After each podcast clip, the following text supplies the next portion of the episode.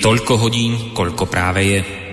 Ak máte na svojich hodinkách viac alebo menej, nie je to naša vina, pretože my začíname vždy včas. Ale nemôžeme zaručiť, že tiež včas skončíme. Začína sa totiž hodina vlka.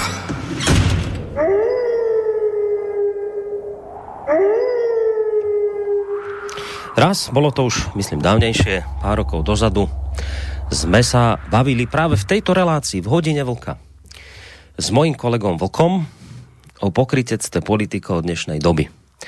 A spomínam si na to celkom presne, ako vtedy hovoril taký príklad, že ak by na tejto našej zemeguli pristali nejakí mimozemšťania, ktorí by o našom svete vôbec nič nevedeli, tak by im ako taký esenciálny príklad politického pokrytectva uh, vyrozprával taký ten pravdivý príbeh o tom, ako sa svojho času politici tvárili, že stoja na čele davu. Viete, to bolo vtedy, keď uh, boli všetci Charlie Hebdo. Iste si na to mnohí spomínate, uh, ako sa tvárili tí svetoví politici, že stoja v čele veľkého davu, ktorý je pobúrený krutou smrťou novinárov tohto vraj satirického plátku. A potom sme zistili, že vlastne títo politici v čele žiadneho davu nestáli, oni sa vlastne len postavili do vedľajšej ulice, kde okrem nich nikto iný nebol. Pochytali sa tam za ruky a kam si kráčali dopredu. No a fotografia filmári sa už postarali o to, aby nebolo vidieť, že za politikmi v skutočnosti žiaden dáv ľudí nestojí, že tam žiaden dáv nie je. Ale na fotografiách z úrovne očí to vyzeralo veľmi efektne, ako sa vlastne tí odvážni politici postavili do čela šokovaného davu ľudí. A teraz ho viedli akí sú oni jedným z tých bežných ľudí, ako sú oni Charlie Hebdo. No, tak toto vtedy Vlk hovoril, že by tým mimozenštanom povedal ako taký úplne najkrajší príklad politického pokritectva. Ale to už bolo samozrejme dávnejšie. Toto všetko zapadlo prachom zabudnutia. E, tak som si povedal, že dám niečo aktuálnejšie pre tých prípadných mimozemšťanov. Na Slovensku, ako iste viete, sa nám konala tento týždeň veľká akcia bezpečnostná pod názvom Globsek. Teraz vôbec nebudem riešiť a dám to úplne bokom, akí vojnoví jastraby sa tam pravidelne zlietajú za akými účelmi. Nebudem vôbec toto riešiť. Chcem poukázať na niečo iné. Konferencia Globsek hostila mnoho ľudí, dokonca to boli ľudia, ktorí sa tam pozlietali zo zahraničia. A tak sa časť ľudí pýtala, ako je to vlastne možné, že v dnešnej pandemickej situácii, kedy sú všetky aktivity tohto druhu, hromadné akcie rušené, kedy sa všetko navôkol pre bežného občana zastavuje, ruší ako na bežiacom páse. Ako je možné, že takéto stretnutie vrcholných politikov stopku nemá? Podpredseda opozičnej strany Smer, Luboš Blaha, vo svojej výzme smerom k prezidentke Zuzanej Čaputovej, myslím celkom trefne zhrnul také tie základné argumenty radového občana, ktorému celé toto ako si e, svojím spôsobom nešlo do hlavy. Rád by som vám časť z tohto jeho vyjadrenia teraz pustil. Dôrazne vás žiadam, aby ste odmietli účasť na kontroverznej konferencii Globsec, na ktorej sa v jednej miestnosti stretne 950 ľudí, čo je v príkrom rozpore so všetkými pandemickými opatreniami štátu, ktorými je obmedzovaná sloboda ľudí na Slovensku. Vaša avizovaná účasť na tejto konferencii je nemorálnym gestom voči všetkým Slovenkám a Slovákom, ktorí kvôli vládnym pandemickým opatreniam prichádzajú o živobytie, oberajú ich o ústavné práva a očakáva sa od nich stádovitá poslušnosť. Sama patríte k najväčším podporovateľom krízových opatrení. Sledujeme vaše srdcervúce verejné výzvy k zodpovednosti v čase koronakrízy. Možno si to neuvedomujete, ale je v priamom protiklade k vašim patetickým výzvam, pokiaľ svojou účasťou podporíte militaristickú konferenciu Globsec. Svojou účasťou ľuďom potvrdíte, že vaše výzvy sú falošné a pokrytecké. Kultúru zakazujete. Šport likvidujete. Dokonca ľudia nesmú ani masovejšie vyjadrovať úctu hrdinom Dukly, ktorých obetu si v dnešný deň pripomíname. Ale Globsek má mať osobité privilégium, aby organizoval masovú akciu, ktorá môže ohroziť životy a zdravie ľudí na Slovensku. A vy takýto nehanebný dvojaký meter podporujete. No, môžeme si samozrejme teraz o Blahu vymysleť čokoľvek, ale faktom je, že e, také tie základné argumenty kritické e, bežného občana zhrnú tým, čo teraz povedal. Napokon ale teda, ako všetci viete, pani prezidentka, tak ako ostatní pozvaní hostia svoju účasť na tejto konferencii nezrušili, práve naopak, pandémia, nepandémia, konferencia sa konala, No a prečo tak neurobili? No, lebo sme sa z médií typu Hradný denní gen e, ešte pred samotnou akciou dozvedeli, že vlastne sa toto všetko konať môže, hoci sú tu pandemické opatrenia, teda protipandemické opatrenia, ale táto konferencia sa konať môže, pretože sa tak bude diať za mimoriadných bezpečnostných opatrení. Takže vlastne všetko v absolútnom poriadku. Ľudia, nekonšpirujte. Všetci účastníci budú mať napríklad čerstvý, negatívny tzv. antigénový test, no okrem toho, ako nás ubezpečili na tlačovej besede naši hygienici. Všetci prítomní budú dodržiavať maximálne bezpečnostné opatrenia. Tak poďme si vypočuť, čo pred touto akciou, pred Globsekom, hovorili okrem iného hygienici. Druhým tým balíkom našich opatrení sú práve opatrenia počas samotnej konferencie. To už sú také tie štandardnejšie hygienické opatrenia, či už ide o, o dezinfekčné prostriedky, o zníženie celkového počtu tých účastníkov, e, povinnosť nosiť rúška samozrejme presne podľa toho, ako to platí na základe opatrení Úradu verejného zdravotníctva. No, takže klasika popri tom, že samozrejme budú tie negatívne testy, tak bude to tá, tá klasika tam bude, že dezinfekčné prostriedky, minimálne rozostupy a, ako ste počuli, rúšky počas konania akcie na tvárach. Mimochodom takto, presne vo svojom článku, e, v ktorom Denigen nadšene obhajuje konanie Globseku, takto sám Denigen uvádza, citujem, v priestoroch konferencie sa bude musieť každý pohybovať v rúšku. Koniec citácie. A tak si tak človek povedal, no dobre, je to síce divné, plebs nemôže, páni politici áno, ale však dobre, je to síce divné, ale v poriadku. Mm, aspoň v tom si budeme rovní, že teda budú dodržiavať aj tí politici maximálne bezpečnostné opatrenia, tak ako to vyžadujú od bežných ľudí. No a teraz je tá chvíľa, vážení poslucháči, kedy ma naozaj mrzí, že nie sme televíziou, ale že sme rádiom. Pretože keby sme boli televíziou, aby som vám teraz ukázal fotografie z konferencie Globsec, tak by ste veľmi rýchlo pochopili. Pozerám na fotografiu vysmiatého šéfa slovenskej diplomácie Ivana Korčoka a nerozumiem tomu, prečo vidím jeho zuby. Pozerám na fotografiu štátneho tajomníka Martina Klusa a nech pozerám, ako pozerám, rúško na tvári nevidím. A nie len u neho, ale ani u ďalších spoludiskutujúcich, ktorí od neho sedia asi tak v polmetrovej vzdialenosti. Čiže žiadne dvojmetrové odostupy, žiadne rúška, nič podobné. A ako si tak pozerám rad radom fotografie, ktoré fotili novinári z publika, všade samý politik bez rúška v družnej diskusii a debate bez minimálneho vyžadovaného odostupu. Zvláštne. Rúšky na tvárach politikov vidím len na oficiálnych fotografiách, kedy ich paradoxne podľa hygienických nariadení práve vtedy tí politici na ústach mať nemuseli, lebo podľa nariadenia počas fotografovania oficiálneho na čas potrebný na to odfotenie rúšku mať nemusia. No, tak, ale samozrejme tie fotografie oficiálne uvidia ľudia, takže treba ukázať principiálnosť a dodržiavanie zákonných nariadení zo strany tých, ktorí to vyžadujú od radového občana. Takže na oficiálnych fotografiách máme politikov zarúškovaných, na neoficiálnych fotografiách nie. Ja tomu nerozumiem, Veď hygienici aj hradný denní gen to predsa povedali, e, predsa povedali jasne. Druhým tým balíkom našich opatrení sú práve opatrenia počas samotnej konferencie. To sú také tie štandardnejšie hygienické opatrenia. Povinnosť nosiť rúška samozrejme presne podľa toho, ako to platí na základe opatrení Úradu verejného zdravotníctva. Povinnosť nosiť rúška. Takže rúška by mali rovnako ako minimálne odstupy.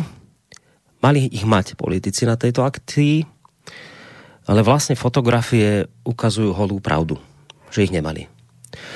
Nič z toho sa na Globseku nekonalo.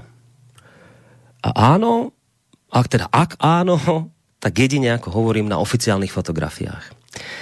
No tak si tak kladiete logickú otázku, ako je to možné, že tí, ktorí nám tu majú ísť príkladom, lebo veď sa nám s ustarostenými tvárami prihovárajú z obrazoviek, ako je možné, že práve títo ľudia kašlu takto okázalo na, čo, na to, čo žiadajú od nás.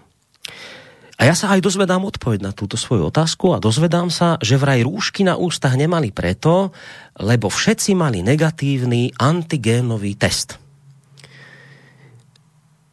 No a preto, nie že len nemali rúšky, ale preto oni vlastne nemuseli pri tých diskusiách dodržiavať ani minimálne odstupy. No a zase tomu nerozumiem.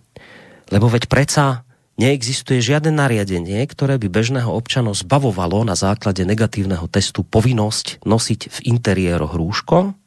Inými slovami, nemôžete prísť ako bežný občan radový do obchodu alebo do autobusu bez rúška a mávať negatívnym testom. Nemôžete povedať to ako politici, že ja mám negatívny test, preto nemusím mať teraz na tejto akcii rúško. Vy nemôžete prísť do obchodu a povedať, nemám rúško, lebo mám vo vrecku negatívny test. Nie. Ak by ste toto urobili, že by ste do toho obchodu prišli bez rúška alebo do autobusu, tak v lepšom prípade, bez ohľadu na to, či ten test negatívny máte alebo nie, v lepšom prípade vás do toho obchodu nepustia alebo do autobusu, v horšom prípade vyfasujete so sankciou, ktorej výška v mnohých ohľadoch prevyšuje príjem bežného človeka mesačný. Keď nedávno prišiel do relácie RTVS najväčší popierač rúšok, šéf LSNS Marian Kotleba a odmietol si ho nasadiť na tvár, spustil sa mediálny ošiaľ. A to tak veľký, že RTVS nariadila okamžite po tomto mediálnom linči okamžite povinnosť mať v, rúšk, v štúdiu rúško, inak nebude môcť host v diskusii RTVS vystupovať. Čiže RTVS okamžite reagovala na konanie Kotlebu. V poriadku, vravíte sa, pravidlá, pravidlá sa majú dodržiavať. Len teraz práve preto nerozumiem tomu mediálnemu tichu, ktoré zavládlo po konferencii Globsec, na ktorej nám najväčší popierači Kotleba je popierač. Na, na Globseku nám najväčší nepopierači najväčší nepopierači rúšok v priamom prenose ukázali, ako to u nich vlastne funguje v realite.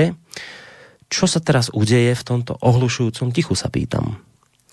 Zašepká teraz niekto tú nepríjemnú otázku do ovzdušia, že kto a či vôbec niekto poniesie teraz finančné dôsledky za nedodržiavanie hygienických nariadení, tak ak by sa s tvrdou realitou, ako by sa s tvrdou realitou stretli sankcie veľmi rýchlo v prípade radového občana. Chcel som sa na to priamo opýtať pána ministra zahraničných vecí, pána Ivana Korčoka, ktorý na svojej facebookovej stránke zverejnil taký nadšený komentár s akou veľkou cťou a potešením mu bolo odovzdať na konferencii Globsec Česku a Slovensku uh, transatlantickú cenu za rok 2020. Dal ju Karlovi Schwarzenbergovi. A k tomuto nadšenému komentu pán Korčok pripojil samozrejme spoločnú fotografiu s pánom Schwarzenbergom z konferencie Globsec, ako inak, samozrejme bez rúšky, pekne plece pri, plece pri pleci. Tak som sa teda pána Korčoka opýtal cez ten Facebook, eh, že aké nariadenie ich zbavilo na základe negatívneho testu povinnosti nosiť v interiéri rúšky a nedodržiavať ten minimálny dvojmetrový odstup, tak ako to je nariadené pod hrozbou sankcie pre bežného človeka práce. Odpoveď som sa od pána Korčoka nielenže nedozvedel, ale žiaľ moju otázku odvial dostratená zrejme euroatlanticko-hodnotový závan slobody slova, prejavu a demokracie. Inými slovami, moja samozrejme hlúpa, nemiestná otázka bola vymazaná. A potom mi začali písať ľudia, že sa pýtali na to isté pána Korčoka na jeho facebookovej stránke, že teda prečo tam nemali rúško, prečo neboli minimálne odostupy, tak ako sa to žiada od bežných občanov v interiéri. Uh, no a zistil som, že všetci dopadli rovnako, že ich ich e, komenty boli vymazané. Dokonca, ako mi dnes napísal poslucháč Jaro, citujem, Ahoj Boris, písal som včera Korčokovi na stránku aj ja, kde mali rúška a aký zákon presne im umožňuje ich nemať. Do rána to zmizlo, dnes, rána som, dnes ráno som zopakoval otázku, plus som sa spýtal, prečo zmazali môj úplne slušný koment zo včera. Zmazali to zas, plus zakázali možnosť komentovať ďalej. No, hoci sa to tak, vážení poslucháči, v tejto chvíli javí, a zrejme som tým trošku vyplašil aj môjho kolegu na Skype, ja dnes nejdem meniť tému našej dnešnej relácie. Budeme sa naozaj venovať vojnovej situácii v Náhornom Karabachu. Viete, ale práve preto začínam túto reláciu práve týmto politickým globsekovým pokritectvom, pretože ak tí, ktorí majú v rukách náš osud, ak tí, ktorí nám denodene vstupujú nielen do svedomia, ale aj do životov najrôznejšími protipandemickými opatreniami, ktoré od nás vyžadujú, a ktoré od nás títo ľudia e, žiadajú dodržiavať pod hrozbou sankcií. Ak títo ľudia, ktorí sa pasujú do role akýchsi morálnych autorít, ktoré teraz treba počúvať a nasledovať, ak práve títo ľudia ukážu celej spoločnosti v priamom prenose a navyše bez štipky hamby, takéto politické pokrytectvo non plus ultra, tak potom sa pýtam, či má v takomto svete vôbec zmysel klásť si otázky, ako je možné, že sa na tom globseku nenašiel nikto, kto by sa povedzme, aspoň trošku kriticky obrátil na toho tureckého ministra zahraničných vecí Mevluta Čavušoglua, ktorý tam mimochodom bol prítomný a spýtal sa ho nejaké tie nepríjemné otázky v súvislosti s aktuálnym konfliktom v Náhornom Karabachu, lebo viete, je takým verejným tajomstvom, že Turecko oprášilo starý scenár, ktorý už predviedlo v Sýrii a teda, že práve vďaka nemu by tam teraz mali prúdiť na pomoc Azerbajdžanu nejakí islamistickí militanti, tak ako to Turecko predvádzalo vo vojne v Sýrii. Tak by teda bolo fajn, že keby sa ho na to niekto opýtal, že ako to teda je tuto pán politolog Eduard Chmelár pripomína, že sa bavíme o tom Turecku, kde je podľa Human Rights Watch viac politických väzňov ako v Číne a Iráne. Hovoríme o tom Turecku, v ktorom je podľa reportérov bez hraníc na tom sloboda tlače horšie ako v Bielorusku a Rusku. A tak sa teda pýtam, či má v tomto svete politického extra non plus ultra pokrytectva vôbec význam klásť si otázku, prečo sa nikto z prítomných, ktoré sa predbiehali v tomto, sa skôr odfotografuje na tejto bezpečnostnej konferencii s bieloruskou líderkou opozície, pardon, beriem späť, poviem to politicky korektne, kto sa skôr odfotografuje s bieloruskou líderkou občianskej spoločnosti Svetlanou Cichanovskou, tak sa teda pýtam, či má vôbec význam klásť si otázky, Prečo je nikto z nadšených prítomných nepripomenul jej dávnejší postoj k Ukrimu, ktorý podobne ako iná hviezda občiansko-spoločenského neba, pán Alexej Navalny, vníma táto pani ako súčasť Ruska. E, poviem to najúprimnejšie, ako viem, a potom už sľubujem, že budem dobrý. a potom už naozaj pôjdem k našej téme. A teraz budem úprimný. Chce sa mi, vážení poslucháči, grcať z tohto odporného politického pokrytectva našich západných pseudoelít.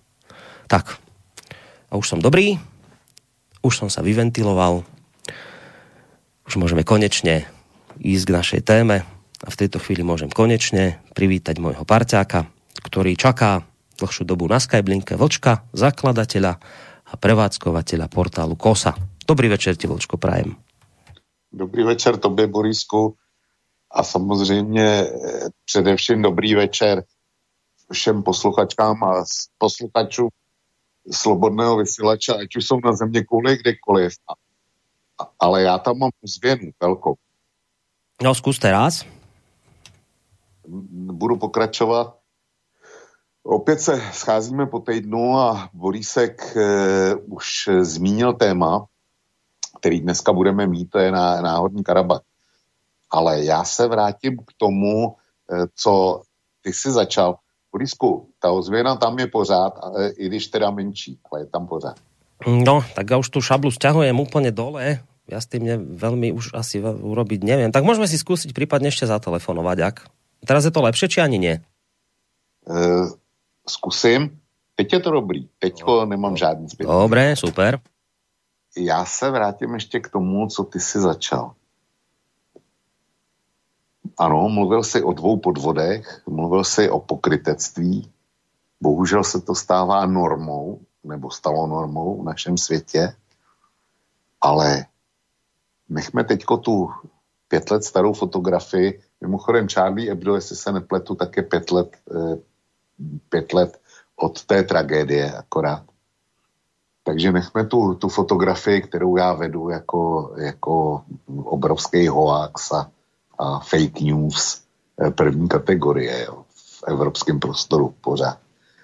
Ale tohle, co se stalo u vás na Globseku, a my v České republice máme eh, v podstatě paralelu, kdy Andrej Babiš v létě vyzval spoluobčany, aby strávili dovolenou doma, nejezdili do zahraničí.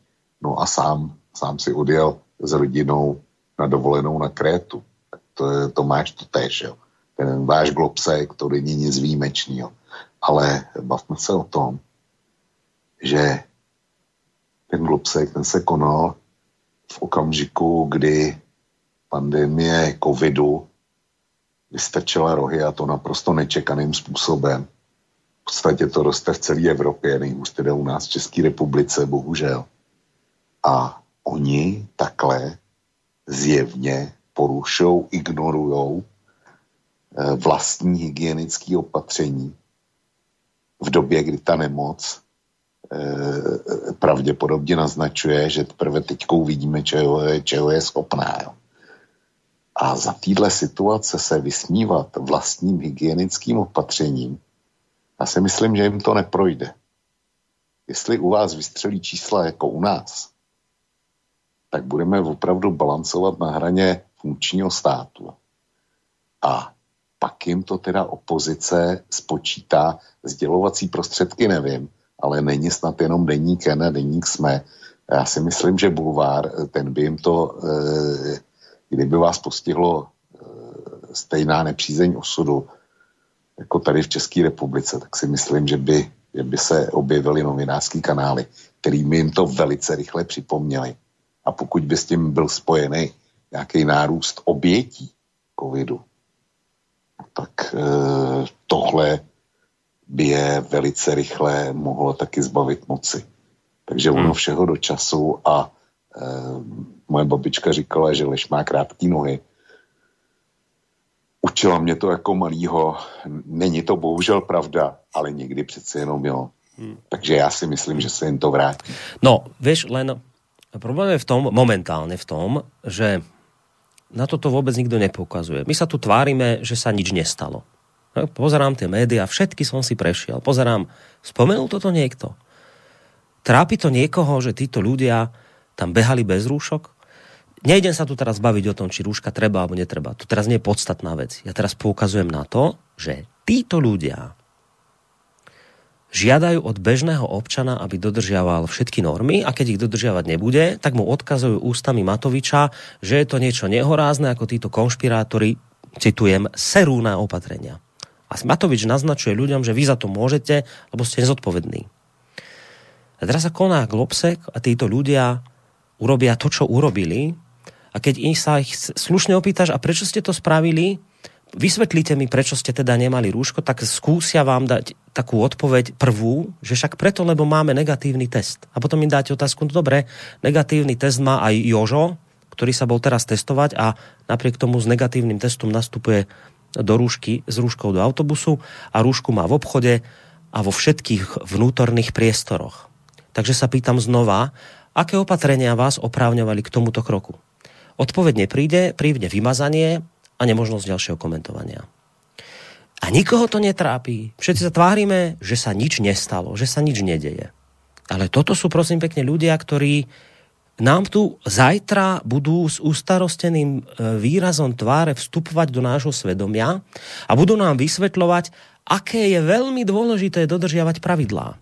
Tak som tým chcel len povedať, že ja už nevládzem toto pokrytectvo pozerať. Ja už nevládzem sa na toto pokrytectvo pozerať a cez to pokrytectvo som potom chcel akoby to tak trošku premostiť k tej našej téme, že keď máme pokrytectvo v tejto veci, tak čo sa potom bude diať napríklad pri téme Karabach, že bude aj tamto pokrytectvo také, alebo nebude? A ak bude, tak nás to vôbec má prekvapiť. Môže nás to prekvapiť, či by nás to už naozaj nemalo prekvapovať. Mali by sme to už fakt tak brať, že toto je, ako si povedal, norma. A už teda to ani nespomínajme, len teda nejako snažme sa prežiť v tomto svete bez pravidiel, v tomto svete pokrytectva enormného, neskutočného. Toto je to, čo som tým chcel povedať. Ale nebudem teda týmto ďalej zdržiavať, pretože Uh, to, čo ne, ještě... Borisku, no? já na tebe navážu. Uh, já tě rozumím, chápu, proč si to řekl, ale je to trošku jinak. Oni lhali. Nevšiml se, se z toho jenom ty, eh, všimla si toho spousta jiných. A ty si to nenechají pro sebe. A tím e, věř tomu, že se jim to vrátí. A tohle si myslím velice rychle, protože není možný, něco zakazovat lidem, není možný je penalizovat, hmm. eventuálně není možný zabe, jako šikanovat lidi na Oravě speciálně, protože hold jezdí juchat do Polska, eh, kde, to, kde ještě, ještě můžou slavit hmm. ve velkým, což si myslím teda osobně, že je špatně, ale, ale v okamžiku, kdy zavře žerenice do Polska, protože máš nezodpovědnou komunitu na Oravě, tak sám udělat tohle, tak diskvalifikuješ sám sebe. A věř tomu, že se jim to vrátí. Tohle je příliš vokatý, příliš na očích veřejnosti, aby to prošlo jenom tak. A že, že o tom nepíše, nepíše deník N, deník SME, že si to nevšimne váš e, rozhlas a televize. To ještě neznamená, že to lidi masově nevzali na vědomí. Dobre, skús mi na jednu vec odpovedať, aj keď ja viem, že to nie je, no. nie je otázka na toho správneho adresáta, ale skús. To, čo spravili, to je, uh, to je ich forma absolútneho výsmechu ľudí do očí, ľuďom do očí v priamom prenose, alebo je to len skôr nejaká vec, že si to prostě neuvedomili? Podľa teba. Já si myslím, že tam budou zástupci obou skupin, ale Eh, spíš je to takový ten nabobský postoj, eh, co může Bůh, hmm. Nemůže obyčejný člověk. Jo? A oni se, oni se cítí minimálně v pozici polobohů a přece proč by měli ty obtěžující roušky, když e, mezi sebou jsou tam samý vybraný a mají ty testy. Jim, jim v té nadutosti ani nedošlo, že si toho lidi všimnou, že to přijde na veřejnost a že to bude použitý proti nim. Tady klasí, eh, pat, platí ta klasická policejní eh, mm, formulka při zatýkání, eh, cokoliv řeknete, může být použito proti nim a hmm. bude použito proti nim. A ještě mám jednu poznámku, já vím, co si tím sledoval. Ty jsi, ty jsi si dělal ten přechodový eh, můstek ke Karabachu ale moje rada zní, nedělej to. Nedělej tenhle přechodový můstek. Ja áno, ja rozumiem, že s Karabachom zrejme budeš mať trošku dnes iný, uh, budeš mať k tomu asi dnes predpokladám trošku iný postoj, aký sa všeobecne uh, prezentuje, však nakoniec samého ma bude zaujímať, ako túto tému, ako si ju poňal. Takže dobre, však ideme sa hneď do toho pustiť, len teda ja som ešte doteraz nepovedal jednu vec, dve. No, takže samozrejme vítam poslucháčov a ja z bansko štúdia Boris Koroni. A zároveň ešte jednu takú technickú vec, že dnes sme sa dohodli e, z titulu tvojich osobných povinností a veci, ktoré máš, že dnes nebudeme túto reláciu špeciálne naťahovať, že dnes naozaj dodržíme ten dvojhodinový čas, tak preto už teda nejdem naozaj ďalej zdržiavať a prejdeme rovno plynulo k tej našej téme.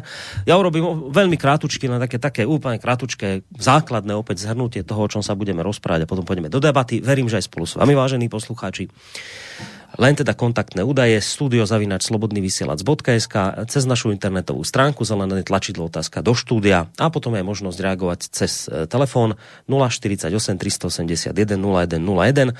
Tretia technická informácia. DDoS útoky na slobodný vysielač samozrejme pokračujú. Počas 24 hodín sme mali 3, myslím 3 silné útoky, takže ak by sa náhodou opäť nejaký útok udial, máte na facebookovej stránke alebo zrejme aj na Rádia SK stránke nejaké alternatívne linky, na ktoré si kliknete a môžete nás potom počúvať ďalej. Toto už zrejme bude treba hovoriť pred každou reláciou, lebo vyzerá to tak, že tieto útoky nebudú tak e, rýchlo utíchať. No, e, takže k tomu náhornému Karabachu od konca minulého mesiaca, respektíve aby som bol presnejší, od 27. septembra je toto jedna z top tém um, zahraničného diania. Uh, jedna z top tém tohto juhokaukaského regiónu pod názvom Náhorný Karabach. Práve v tomto čase sa totiž na novo a v plnej sile rozhorel opäť dlhoročný spor Azerbajdžanu a Arménska o toto sporné územie, ktoré síce pôvodne v minulosti patrilo Azerbajdžanu, no od myslím 80. či na prelome 80. 90. rokov minulého storočia je pod vojenskou kontrolou Arménska Vojna o túto časť sveta vypukla ešte v roku 1988, kedy sa arménska enkláva otrhla od Azerbajdžanu, vtedy si vyžiadala vyše 30 tisíc obetí, 100 tisíce utečencov. Arméni vyhlásili nezávislosť od Azerbajdžanu koncom roka 1991. Po deklarovaní republiky Náhorný Karabach vypukla opäť vojna medzi jednotkami Azerbajdžanu a vojenskými silami Arménska. Vojenský konflikt si vtedy vyžiadal 35 tisíc obetí a 100 tisíc opäť ľudí muselo opustiť svoje domovy. Na tento konflikt sa potom skončil vlastne v 94. Uh, ale treba povedať, že síce tá arménska strana vyhrala, ale uh, suverenitu náhorného Karabuch, Karabachu doteraz neuznala vôbec žiadna krajina ani žiadna medzinárodná organizácia. Dnes v tejto v podstate arménskej uh, enkláve prakticky nežijú Azerbajdžanci, 95% obyvateľstva tvoria Arméni, no a dnes je konflikt v tomto regióne, opäť ako som hovoril, v plnom prúde. Zlé jazyky hovoria, že zásluhou Azerbajdžanu, ktorý sa na aktuálny konflikt dlhodobo pripravoval a ktorému kryje chrbát v týchto jeho vojnových aktivitách Turecko, takto sa to nejak všeobecne prezentuje, tak či onak aj v Azerbajdžane, aj v Arménsku bolo v súvislosti s tou najnovšou vojenskou eskaláciou vyhlásené stané právo, bola oznámená mobilizácia, obe strany hlásia e, zabitých, zranených, vrátane civilistov. No a čo sa ešte treba povedať je, že pokiaľ ide o tých civilistov, ktorí utekajú, tak z 90% prípadov ide o ženy a o deti. Z rozputania aktuálnych bojov na kontaktnej línii sa navzájom vinia obe strany konfliktu, eh, ktorý má navyše aj regionálnych aktérov, už spomínané Turecko, ktoré podporilo Azerbajdžan. Arménsko sa zase obracia na svojho vojenského spojenca, má s ním myslím nejakú obrannú dohodu podpísanú na Rusko, ktoré ale doteraz zostávalo bokom. Terajšie napätie medzi Arménskom a Azerbajdžanom sa, ale treba povedať, to nebola len vec, ktorá vypukla v septembri. Ono sa to už stupňovalo dlhšiu dobu, nejak tak od leta. No a teraz ešte predtým, ako sa do tej témy pustíme, ono samozrejme zdalo by sa to na prvý pohľad tak, že čo nás teda po nejakom náhornom Karabachu, kde si na Kaukaze, to je predsa príliš ďaleko od nás. No ale v tomto smere by zdanie možno aj mohlo klamať, pretože tak ako to už v podobných situáciách býva, tak nitkami pri týchto regionálnych sporoch vždy ťahajú aj veľkí globálni hráči a ak oni stoja pri takýchto sporoch na opačných stranách barikád, povedzme, ak tak stoja. Potom samozrejme môže byť len otázkou času, kedy sa z nejakého takéhoto nie až tak veľmi významného, možno regionálneho rinčania zbraní môže udieť konflikt globálnych rozmerov, ktorý by sme ale potom už samozrejme pocítili aj my tu na Slovensku. Takže patrilo by sa urobiť si dnes večer v tomto celom tak trošku poriadok, zorientovať sa v tom, čo sa to vlastne v tomto spomínanom kúte sveta deje, prečo sa to deje, čo z toho do budúcna môže vzniknúť. Tak, ja už som čo to vočko naznačil v tom úvode, v tom svojom veľmi rýchlom prehľade, ale predsa len možno by bolo dobre začať od Adama, ako sa hovorí a ja nechcem od teba nejaký hlboký historický exkurs, ale len tak ako na začiatku, asi, asi začatou históriou, aby sme zhruba chápali, že že ako vlastne k tomuto celému konfliktu, ktorý nám tu bublá roky, rokúce, že ako k nemu vlastne došlo, Aké sú tie, tie historické súvislosti tohto celého dlhoročného sporu medzi, medzi Arménskom, respektíve tou, tou republikou neuznanou a Azerbajdžanom? Čiže čo tam v minulosti proste zaškrípalo a kde, že to jednoducho vyústilo do tejto situácie? No tak eh, když se budeme bavit o Karabachu jako takovým, tak eh, ty si to podstatný v podstatě řekl. Tam je nutný říct nebo nutný zopakovat, že skutečně po rozpadu Sovětského svazu vlastně eh, de jure území náhorního Karabachu, jakkoliv eh, tam žijou Arméni a jakkoliv od roku 88 eh, tam probíhala válka, to znamená ještě za Sovětského svazu, což je velmi překvapující zjištění, protože že se do sebe pustily dvě svazové republiky.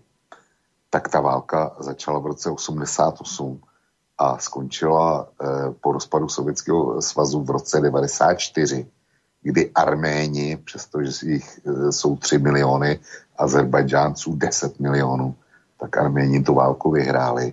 A nejenom, že teda vyčistili od Azerbaj, Azerbajdžánců náhorní Karabach jako takový, ale připojili eh, k tomu ještě několik eh, okresů kolem. Mm-hmm. Především si zajistili propojení mezi vlastní Arménií a národním Karabachem Eh, národ, náhodním Karabachem, protože ta enkláva ta byla obklopena azerbajdžánským územím. Tam nebylo přímý spojení. Jo. A e, já jsem četl, když jsem se snažil, snažil k tomu najít nějakou historii, tak jsem četl eh, takový ten úderný článek, jak jsou toho schopní ty, ty pravověrní. A e, ten, jak si spatřoval Eh, podstatu celého konfliktu v Sovětském svazu a v působení bolševika. Ano, ano, ano, ano, presne. Eh, že eh, a kladl jim tomu bolševikovi za vinu, že vytvořil, já nevím, jestli to byla autonomní oblast, náhodní Karabach, nebo jestli to byla nějaká ta podrepublika. Prostě tam, tam byl nějaký svéprávný statut místní zprávy minimálně pro náhodní Karabach a přesto je to formálně teda bylo e, za e, Sovětského svazu v Azerbajdžánu, tak oni měli určitou míru samostatnosti. A to se týkalo nejenom náhodního Karabachu, protože já e, vřele doporučuji e, posluchačům, aby se vytáhli atlas nebo podívali se velmi rychle e, na internetu na, na e, Arménii, e, na mapu a zjistí tam, že jednak leží enkláva karabašská na území Azerbajdžánu, ale pak teda následuje vlastní tělo státu Arménie. A za jeho hranicem a směrem k Turecku je další Azerbajdž- azerbajdžánská enkláva. Je to vlastně oddělené od seba Arménsko. Je, je to od sebe oddělený mm. a myslím si, že se to jmenuje Nachčis, Nachčisevanská Eh, autonomní oblast nebo něco takového, eh, tak to bylo eh, za Sovětského svazu. Co tím chci říct touhle exkurzí? Na ten malér, když se rozpad Sovětský svaz, bylo zaděláno, ale ten bolševik za to nemůže. Ten právě se snažil vytvářením těch autonomních oblastí nebo autonomních republik, nikoli svazových, ale autonomních republik, tak se snažil vytvořit podmínky, aby národnostní menšiny nebyli utlačovan příslušnou většinou, ale aby měli nějaký svůj svéprávný status a svéprávný hmm. kulturní a hospodářský rozvoj. Za Sovětského svazu, eh, Sovětský svaz jako eh, mnohonárodnostní stát, eh, pravděpodobně nejvíce mnohonárodnostní stát na celý země kouli, tak neměl jinou možnost, jak zabránit Eh, nacionálním třenicím. Hmm. Než na tomhle, na tomhle principu, že vytvářel tyhle, tyhle e, své právní celky. No jo, jenomže když se hmm. sovětský svaz rozpad, hmm. tak své právný celek by se okamžitě stal cizím tělesem v novém státě. A nový stát, ten je vždycky spojený se vzedmutou vlnou národního uvědomění. Já nechci hmm. říct, nechci použít slovo nacionalismus, to je e, slovo spropa, profanovaný a m, prostě má, e, je, je, naznačuje e, zlý souvislosti. Mm. Já, já, to, já to použít nechci. Zkrátka je nový stát, tak je tam velká vlna národního uvědomění. Hej. A často je myšlená dobře, ale není to nic dobrýho pro menšiny.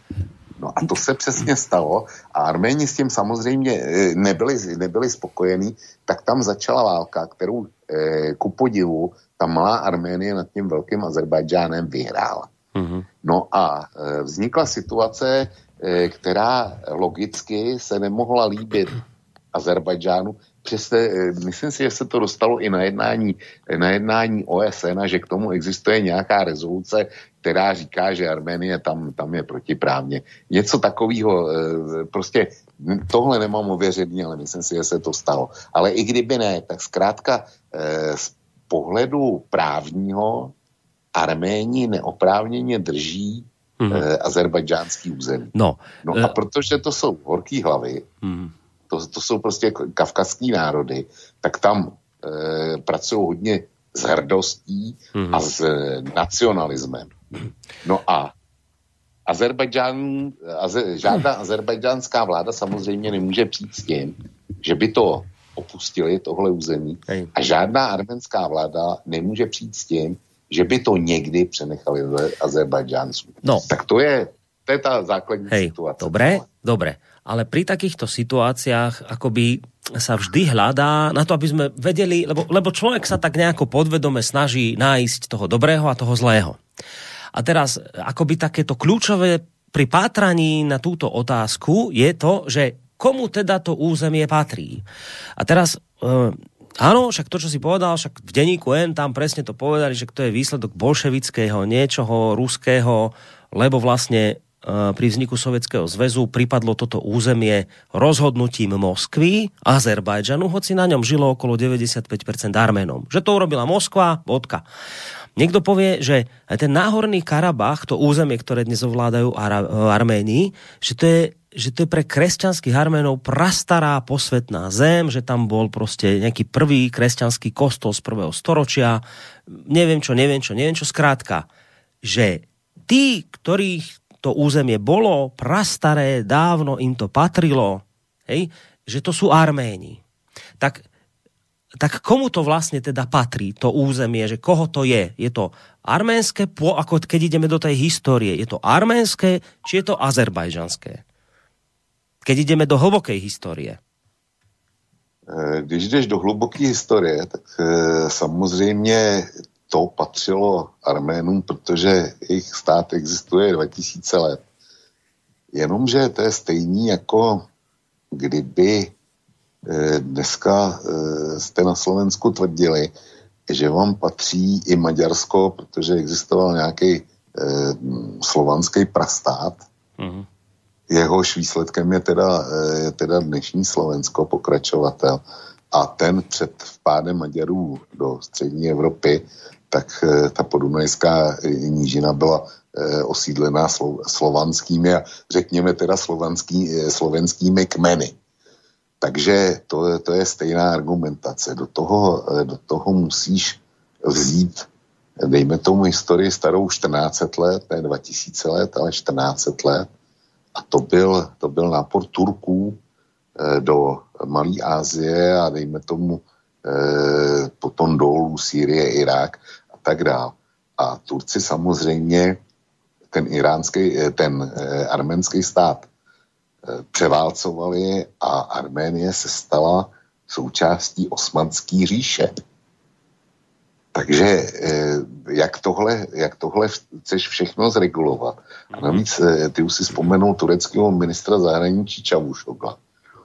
A já mám před sebou jeho výrok, který je zaměřený směrem na Azerbajdžán, kdy on e, charakterizoval pozici Turecka a Azerbajdžánu jako jeden národ.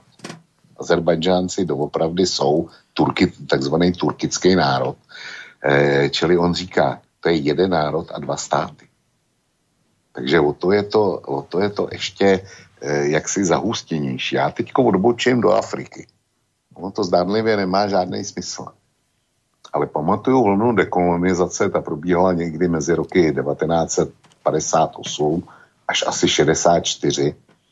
No a v Africe, eh, když se ty jednotlivé kolonie stávaly samostatnýma zeměma, tak eh, všichni očekávali, že mezi sebou povedou války, protože kolonizátoři si nedělali starosti eh, s vytýčením hranic zkrátka Anglie, Francie, eventuálně některý další národ se někde sešli, vzali mapu vzali tušky pravítka a nakreslili si hranice, jak je napadlo eh, a řekli, tohle bude tvoje, tohle bude moje.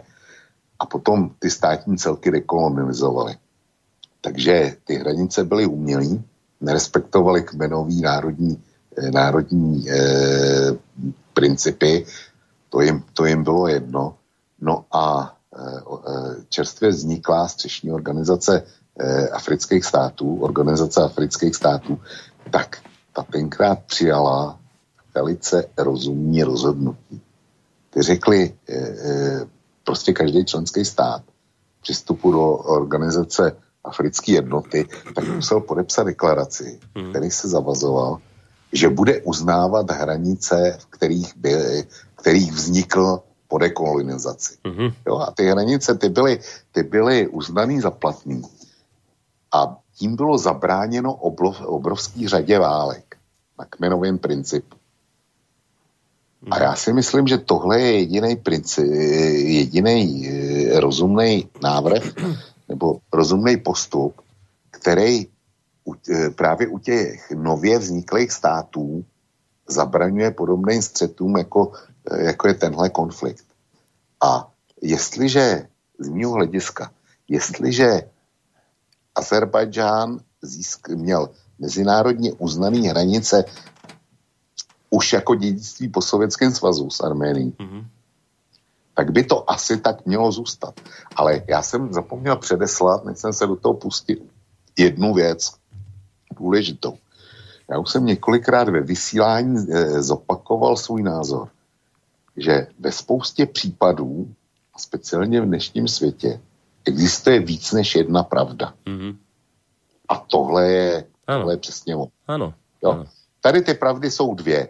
Na jedné straně je pravda e, vyjádřená takzvanou územní integritou, Jasně tak. kdy Azerbajdžán říká, je to naše. Mm-hmm.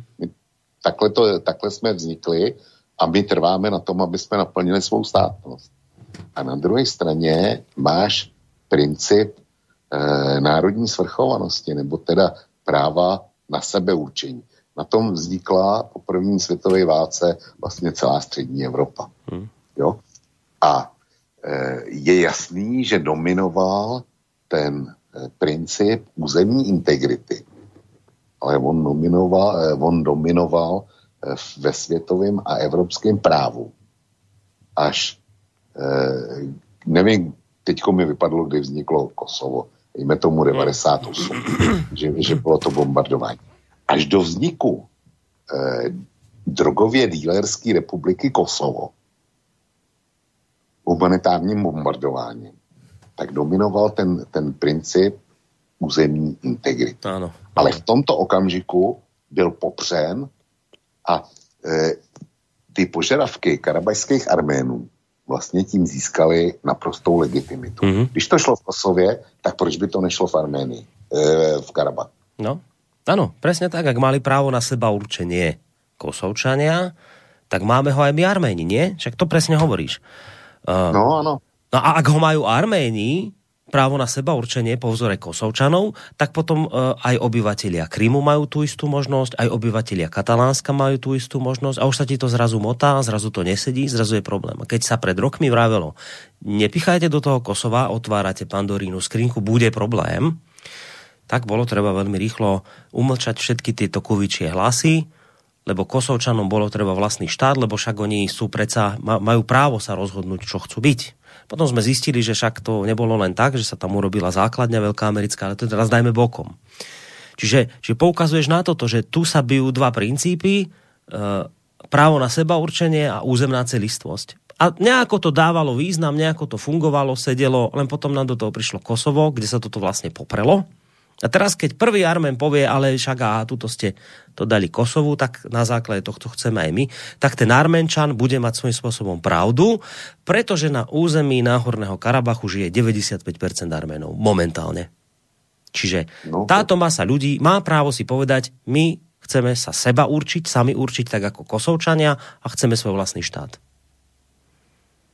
Borisku, eh, shrnul si to naprosto dobře ale přesto špatně. A hned tě to vysvětlím. My tady v našich zeměpisných šířkách, a ty si to zmínil, a zejména v politických pořadech na slobodné vysílači, tak máme neustálou tendenci hledat toho dobrýho a toho špatného. Nebo aspoň toho, toho víc dobrýho mm. a toho víc špatného. Mm.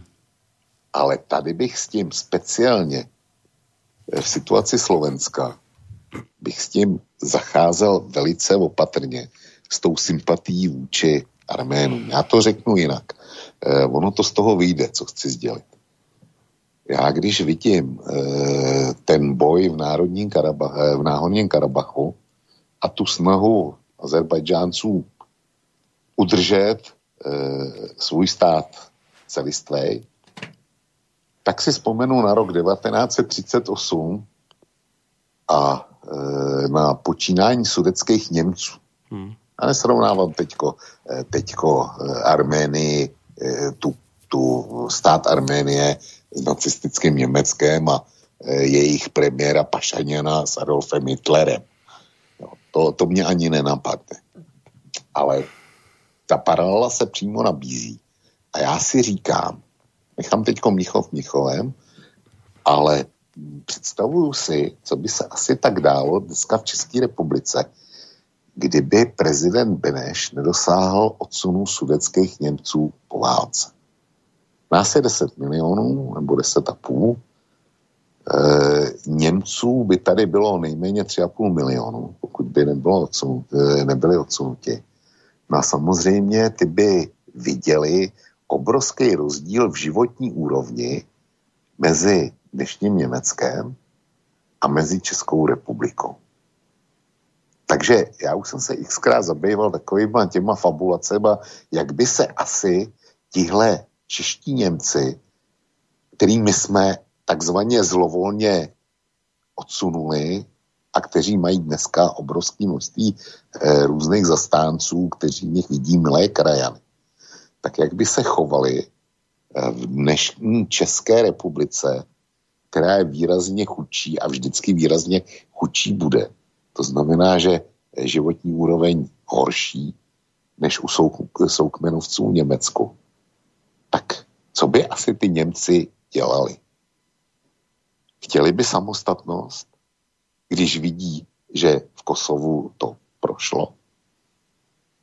Jo. A tohle, eh, tuhle otázku eh, sympatí pro náhorní Karabach si dneska musí klást každý stát, který má nějakou silnou etnickou menšinu na hranicích se sousedním státem. Čili když bude Slovensko fandit Arménům a náhodnímu Karabachu, a to zejména proto, že e, nemáme rádi Turky, nemáme rádi jejich prezidenta, podezříváme ze všeho možného, kvůli Turecka se určitě ještě dostaneme dneska.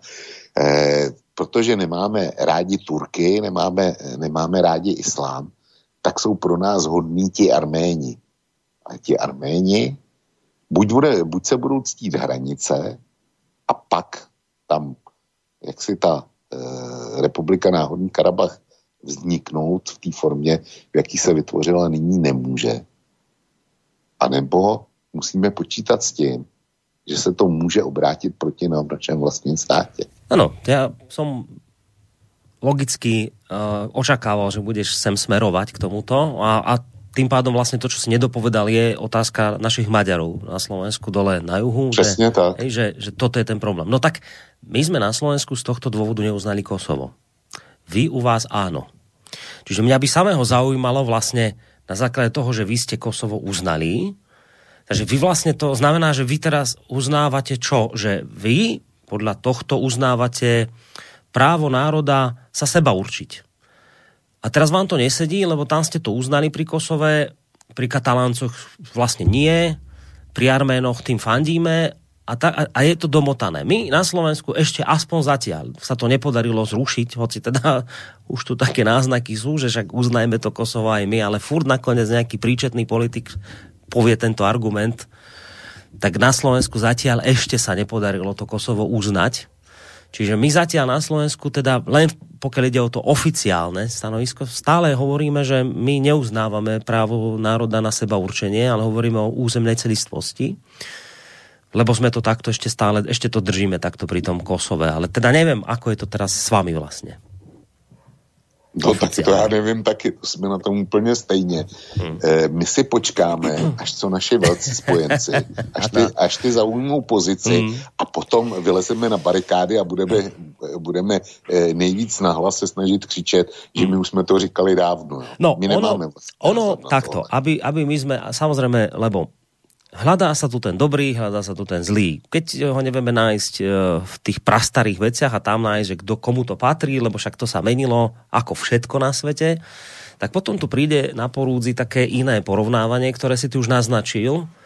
Vlastne teraz sú Armeni dobrí, lebo to je vlastne obrana kresťanských hodnôt a Azerbajdžan s Tureckom e, záchrbtom je vlastne moslimský svet. E, takto o tom hovorí napríklad František Mikloško, to bol bývalý predseda KDH, myslím, a budem ho len trošku citovať, že problém Náhorného Karabachu je problém všetkých Armenov nie len z dôvodu prastarej kultúrnej tradície. Ak by padol Náhorný Karabach, zostáva kúsok zeme v Arménsku, ktorá by bránila vytvoreniu súvislého pásu moslimských krajín pri celej hranici s Ruskom, o čo má zrejme eminentný záujem Turecko. Samozrejme, takýto vývoj by hrozil, hrozivo zasiahol aj trojmiliónové Arménsko Huntingtonov stred civilizácií sa v týchto dňoch odohráva na Južnom Kaukaze, hovorí pán Mikloško.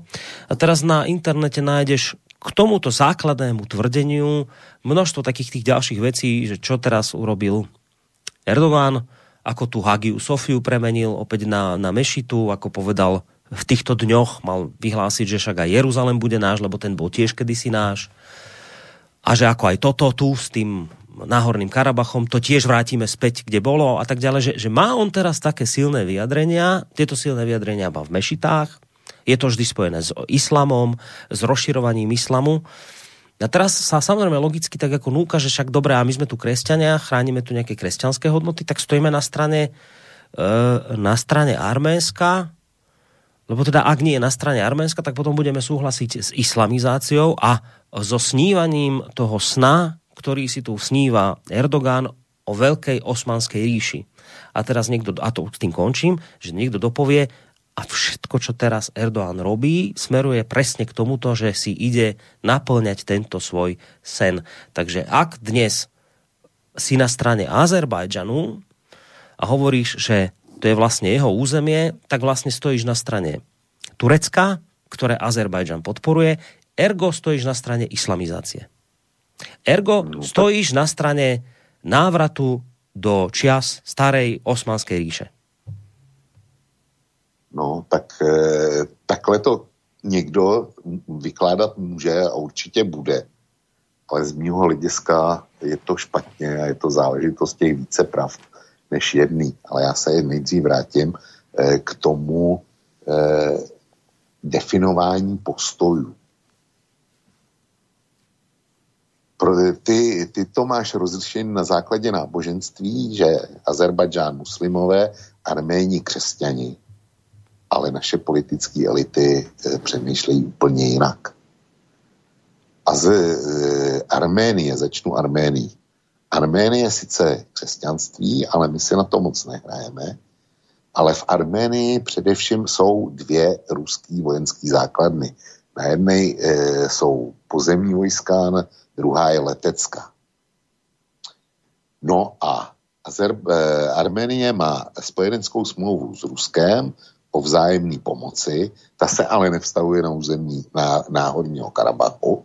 No ale ty Rusové tam přece, přece jsou a to jsou, to jsou ti, kteří stojí za Arménií. Tak jak my můžeme podporovat Arménii, když vlastně jsou tam Rusové, a je to jediný jejich spoje, opravdový spojenec na Kavkaze. Vždyť to je přece špatně. My, my přece nemůžeme mít s Moskvou žádný pakty. Takže to je jeden úhel pohledu. Druhý úhel pohledu říká, Turecko je spojenec Azerbajdžánu, ať už z jakýchkoliv důvodů, ale Turecko je taky člen NATO a my přece jako jsme jedna velká rodina, když jsme v NATO, e, ten Erdogan to je zlobivý kluk, ale přeci jenom je to spojené s NATO. Čili já ti nabízím alternativní pohled. Ale my e, pro definování postoje České a Slovenské republiky by pro nás mělo být rozhodující kritérium zase toho, co nás bezprostředně pálí eh, nebo eh, čeho bychom sami chtěli dosáhnout. Jaký jsou naše zájmy. A já to u, u Slovenska to vidím naprosto jednoznačně. Právě vzhledem, vzhledem k maďarskému problému. U vás by ta pozice měla být eh, dána tímto, protože to je největší zisk nebo ztráta z toho, z toho konfliktu. My u nás v České republice, my doopravdy nevíme. My váháme, my si počkáme, až co e, zazní z Washingtonu, e, eventuálně z centrály na to Bruselu, možná z Londýna, a pak, e, pak budeme mít úplně jasno. Jo, jestli teda máme podržet tureckého spojence, nebo jestli e, přeci jenom e, už je to příliš za čarou a s tou Arménií e, spíš to vypadá, já jsem četl i pro e, Stoltenbergovo prohlášení, něco tak e, jako sádrovitýho, bez chuti a bez zápachu, už jsem nečetl hodně dlouho. Jako vyjádření Jence Stoltenberga e, k tomuhle konfliktu. Hmm. No a e, je tam ještě samozřejmě další hráč, pro nás ten e, jako říše zla nebo ten nejzlobovější kluk na světě. A to je samozřejmě Moskva. Já teď dám jednu, jednu informaci poměrně pikantní, která není obecně známa. A sice e, je známo, že se dneska sešel arménský a azerbajdžánský minister zahraničí v Moskvě se Sergejem Lavrovem. A Sergej Lavrov je částečně arménského původu. Jo, to jenom, mm-hmm. jenom aby, řeč, aby teda řeč nestála. Mm-hmm. Takže, takže Sergej Lavrov je částečně arménského původu. A e, Rusové, zajímavá je role Ruska. Ty jsme se ještě nedotkli. Role Turecka, ty se určitě ještě, ještě propracujeme. Ale role Ruska. To je další, další konflikt, kde Rusko má pouze špatné karty. Aspoň z mého hlediska určitě. Rusko má, jak řečeno, spojeneckou smlouvu s Arménií, ale má e, velice e, jako dobrý vztahy nebo hojně provozovaný vztahy taky k, Azer, k Azerbajdžánu. Nemůže si dovolit jednoznačně vystoupit na podporu Arménie, protože by ztratila Azerbajdžán jako takový. A samozřejmě, že to vakuum po Moskvě by tam vyplnila Ankara. Ona takhle, takhle se snaží, e, seč může, e, Rusy v podstatě mocensky z Baku a celého Azerbajdžánu vystrnadit. Jenomže Rusové potřebují to, aby e, s ním Azerbajdžán spolupracoval jak v dodávkách ropy, tak zemního plynu do Evropy.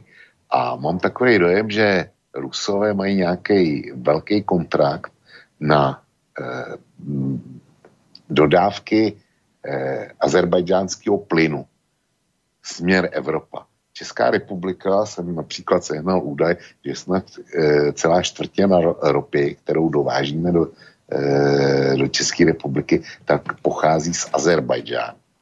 A když si popisoval ty mocenský silokřivky, které e, v oblasti jsou, a říkáš e, islámská větev, František Mikloško to schrnul, ale za mě to schrnul velmi povrchně protože on jmenoval e, Turecko jako hlavního spojence a pracoval s tím snem o osmanské říši. Hmm.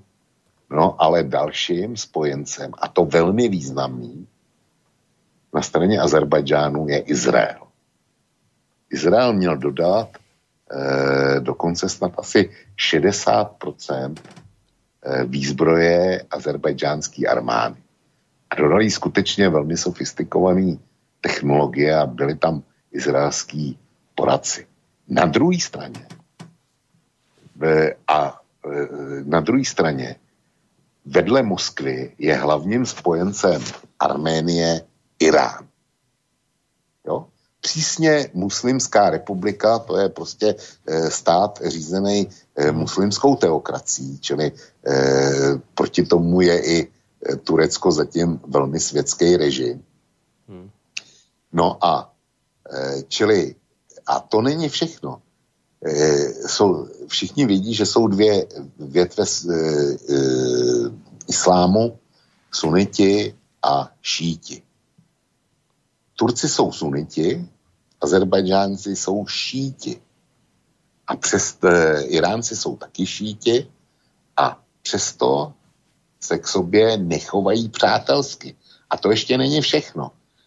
Já jsem říkal, že Azerbajdžánců je 10 milionů, ale e, v, Ture, v Iránu žije 20 až 30 milionů Azerbajdžánců.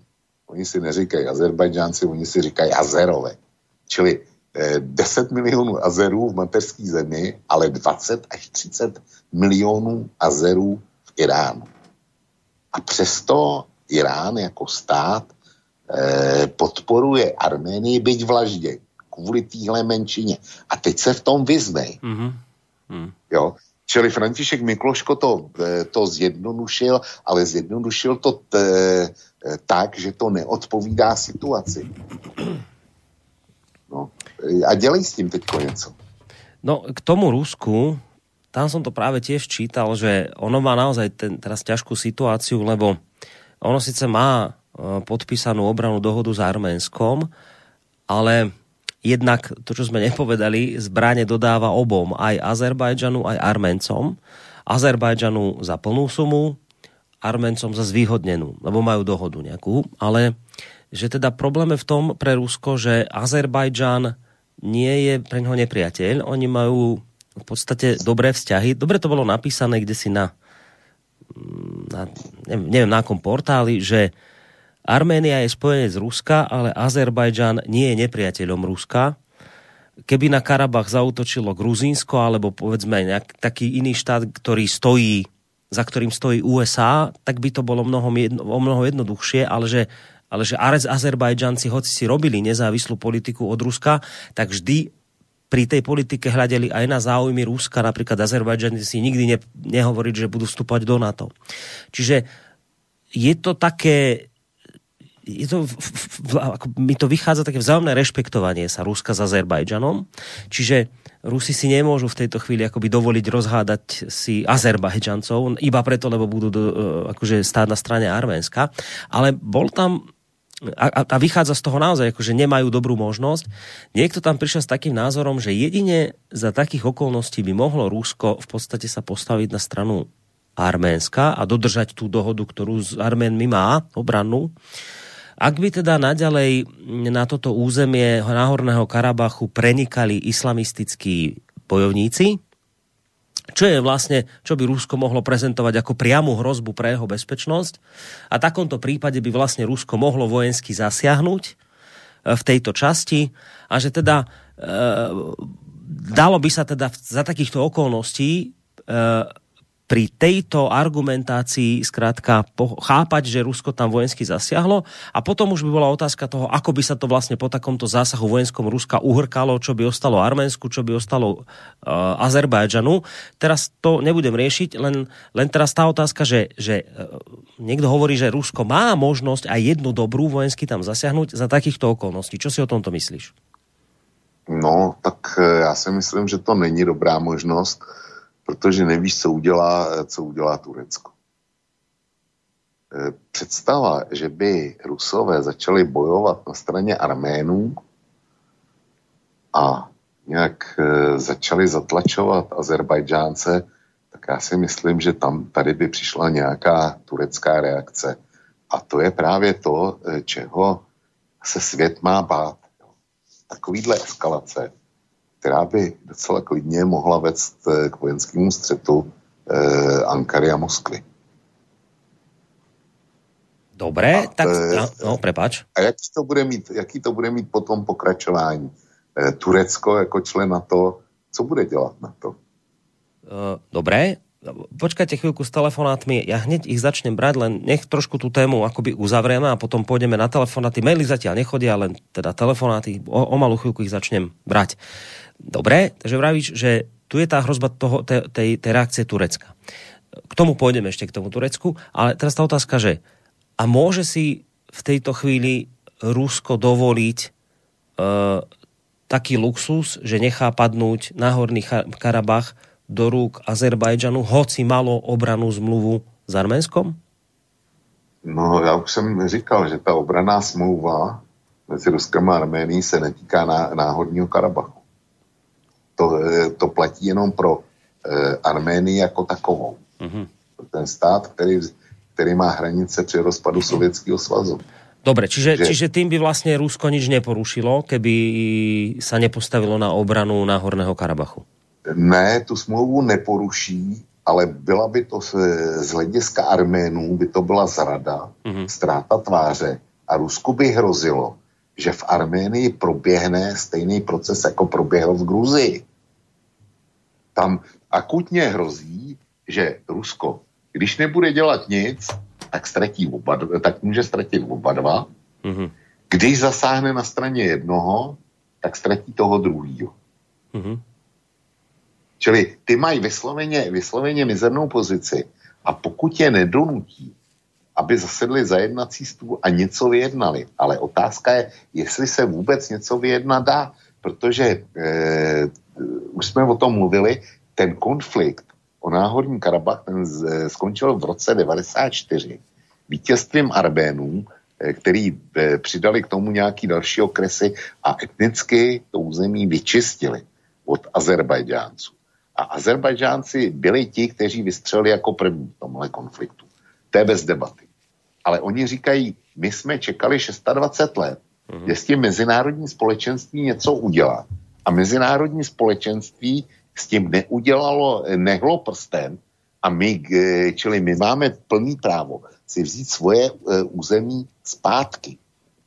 A za mě ten, já tenhle, tenhle azerbajdžánský postoj docela chápu. To neznamená, že jsem, že jsem příznivcem Turecka, hmm. muslim a tak dál. Hej. Vůbec ne.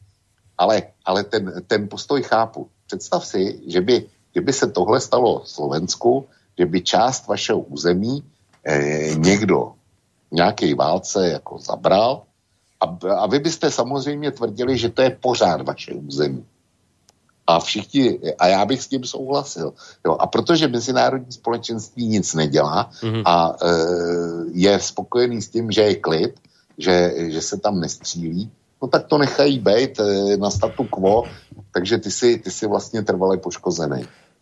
Dobre, no. tak teraz skúsim inak tú otázku. Vravíš, že ak by Rusko nič neurobilo, tak môže stať oba štáty. Ak by sa nepostavilo na stranu obrany Náhorného Karabachu, stratí e, Arménsko a bude mu hroziť to, čo sa deje dnes. Udialo v Gruzínsku, proste nejaká farabná revolúcia, protiruské nálady, to, čo vidíme dnes v Bielorusku. Um, dobre, no a teraz ale vravíš, že a tam by ale, a, a že ak by sa ešte postavilo na obranu Náhorného Karabachu, ergo teda Arméno, tak tam je vážna vec, že tam by sa mohlo dostať do stretu s Tureckom. Um, A teraz tá otázka, že uh, Turecko by si to trúflo ísť do sporu s Ruskom? Vojenského? To se musí, to se musí zeptat Erdogana. To, tohle, nik, tohle nikdo neví. Já si myslím, do, že do nějakého omezeného střetu by klidně šel. Dobre. Vzpomín si na to, no. na to že střeli to, to ruský vojenský letadlo. No hej, ale potom, potom hneď nabehol do Moskvy s prosíkom a hej za to celé zvrtlo, keď mu Rusi trošku stopli uh, turistov, tak videl, ako mu to padá ekonomicky, tak utekal do Moskvy okamžite Erdoğan. Takže preto sa pýtam, či by si to trúfol, ale dobre. A čo by Rusko stratilo s tým, keby sa na neho nahnevalo Turecko a Azerbajdžan? Čo stratí tým? No tak především, především ztratí jeden, e, ztratí Azerbajdžán, to znamená stát, který mu není nepřátelský, ale přátelsky nakloněný. A Eh, vem si třeba Kaspický moře, což je eh, vnitrozemský jezero de facto, ale jsou tam eh, velký ekonomický zájmy jak Ruska, tak Azerbajdžánu, ten tam vlastně těží, těží ropu, ale další zájmy tam má, tam má bez zesporu Irán. A byla tam dosažena v předloni dohoda státu Kaspického moře. A ta dohoda, ta, ta se ukazuje jako pro všechny strany přínosná. Ale jestliže Rusové vystoupili na straně Arménu, tak Azerbajdžán samozřejmě mm. se zcela přikloní k Turecku. Mm. A e, jako není dobrý Turecko, Turecku při, přenechávat vliv v oblasti. To mm. prostě dobrý není. Arménie zase si nemůže rozměvat Rusko absolutně, protože Rusko, e, ta smlouva arménsko-ruská, ta nebyla prioritně zaměřená na ochranu Arménů před Azerbajdžánem, nýbrž na ochranu Arménů před Tureckem. To je, e, Turecko je už 100 let, ono to bude víc. Já jsem se snažil, snažil najít taky historii arménsko-tureckých vztahů. A to je e, minimálně od roku 1880. To je trvalá řada genocid, hmm. kde nejmenší počet mrtvých Arménů, který jsem našel, netuším z roku 1909, tak to bylo jenom 30, 30 eh, tisíc mrtvých. Jo? Po turecké genocidě v tomhle roce vůči Arménii.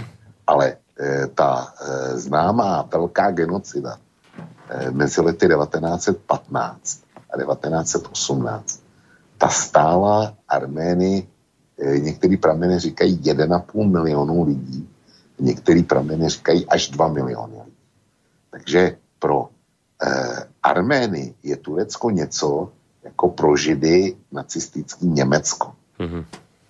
Jo, a tady, tady to, to je to nebezpečí, pro který mají Arméni spojeneckou smlouvu e, s Moskvou a pro který, e, to, kvůli tomuhle nebezpečí mm-hmm. se Arméni, jakkoliv tam ty tendence byly, nevydali gruzínskou cestu.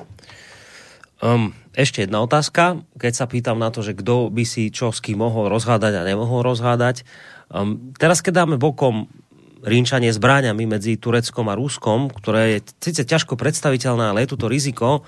Keby k tomu nedošlo, že ani nebudú sa byť ani nič, Rusi sa postavia na stranu Arménska, tak Rusko vravíš stratí Azerbajdžan a zároveň stráca aj Turecko. Čo by Rusko stratilo stratou Turecka?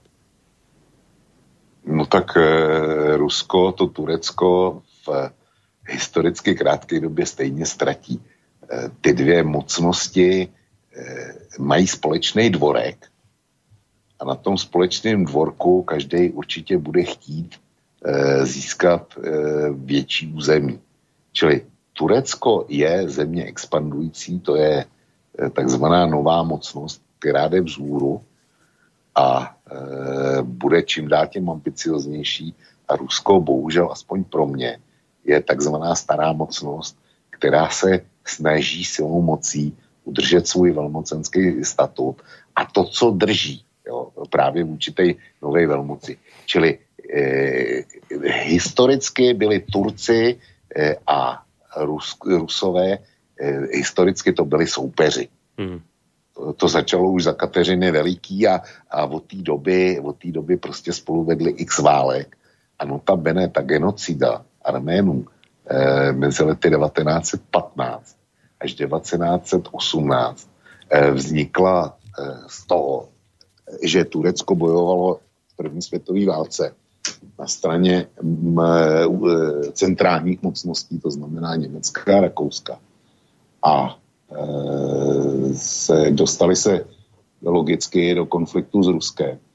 A v lednu 1915 došlo k velké bitvě u Šary Makiše, tak, tak, tak se to jmenuje, se to napsat kde Turci, jejich třetí armáda byla na hlavu, byla na hlavu poražena.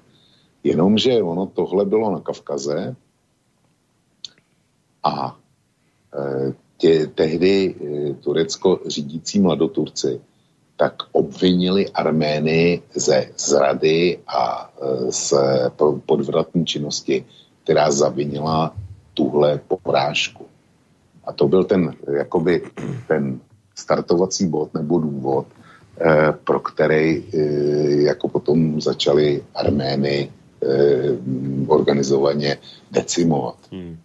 Jo, tak, takže tady máš, tady máš jako vztahy Turecka a Ruska jako na dlani.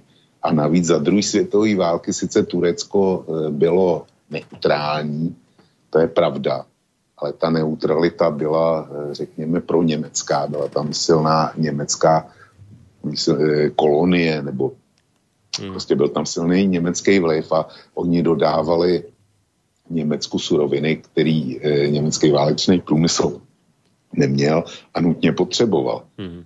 Takže, jo. No, um, myslím, že to som čítal na portáli Argument, ktorý, kde sa zaoberali práve týmto, že, že čo to vlastne to rusko-turecké partnerstvo aktuálne, áno, hovoria, že však presne to, čo ty, však v minulosti obrovské množstvo vojen, ale že momentálne majú také spoločné záujmy, aspoň, aspoň pre túto chvíľu.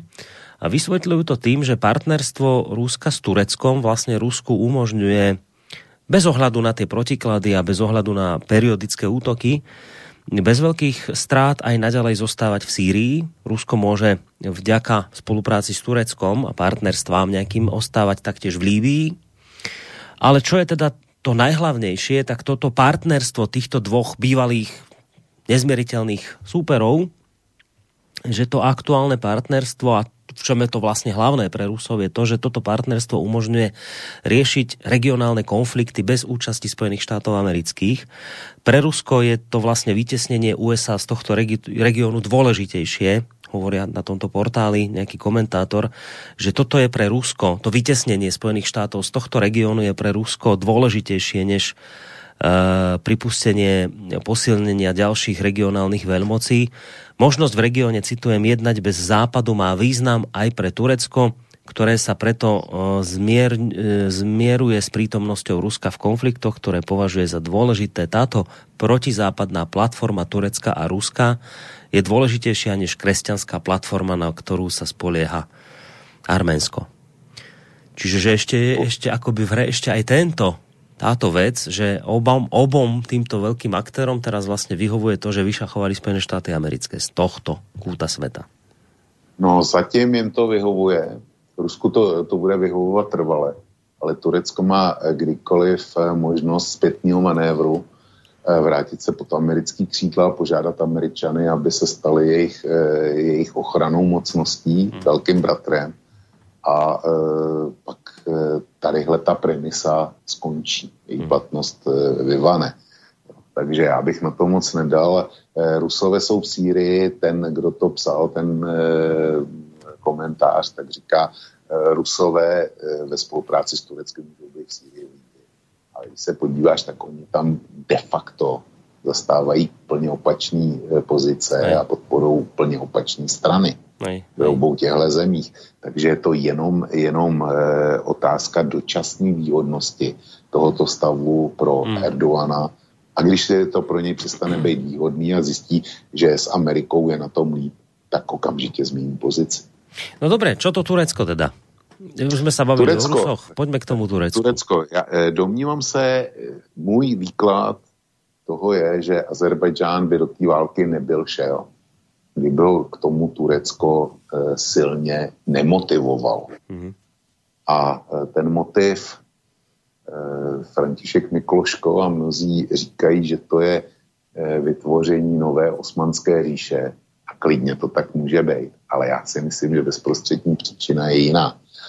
A taky už jsem ji e, při jiný příležitosti tady prezentoval. Když se podívám, já mám tendenci se vždycky dívat na okamžitou ekonomickou situaci protože každá je, eh, každý, kdo vládne v nějakém státě, tak pro něj platí jenom zejtřek a nikoliv, eh, co bude za čtyři roky. Ale zejtřek. Jak přežiju do zítra a jak eventuálně obstojím v příštích volbách. Současní politici žádný jiný horizont než příští volby nemají. A Erdogan je na tom stejně, ten prostě hospodářsky se mu nedaří a na zlepšení to rozhodně nevypadá. Vys už zmíněná druhá vlna e, koronaviru. ta v Turecku určitě taky zasáhne. E, letní turistická sezona se jim absolutně nepovedla. Hmm. Tam e, spoustu hotelů, e, na rozdíl od Chorvatů, Italů, Španělů, Francouzů vůbec neotevřeli. Turecko bylo na červené listině pro Evropskou unii. Takže jejich hospodářská bilance asi bude veli, velice bídná, letos a teď jde druhá vlna. No a ten Erdogan e, potřebuje dělat tak, takový ten klasický manévr, když se mi nedaří, tak nejdou ničího nepřítel. Hmm. A proto, proto chce, e, proto podle mě udělal všechno, aby k téhle válce došlo, aby, aby mobilizoval národ. Vidíte, my podporujeme naše bratry v Azerbajdžánu, musíme si utáhnout opasek a to, že se nám nedaří ekonomicky, tak to je důsledek toho, že e, ty naší velkorysí podpory e, našim soukmenovcům. No, může tímto něco ztratit i Turecko? Touto jeho hrou?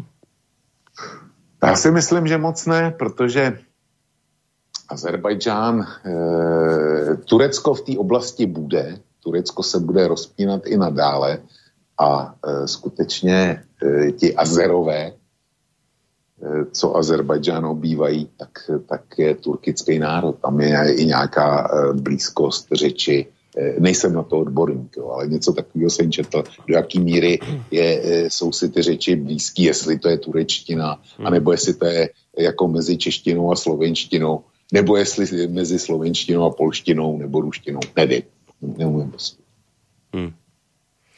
No, jedna technická vec, píše tu Andrej mail, že či prešiel jeho mail, ten, no je len taký informačný, lebo že má poslednú dobu dojem, že nám nejak nefunguje mailová adresa, tak tento mail prešiel, keď, keďže ho čítam, ale je mi zvláštne, že nejaké maily nemáme. Um, tak len tak technicky, že a možno tým, že sme furt pod tými útokmi DDoS, tak je možno aj problémy s mailami máme, tak vás chcem poprosiť, že ak máte otázku, tak o tejto chvíli môžete zatelefonovať na číslo 048 381 0101 alebo skúste písať cez tú našu internetovú stránku, keď si kliknete na zelené tlačidlo otázka do štúdia.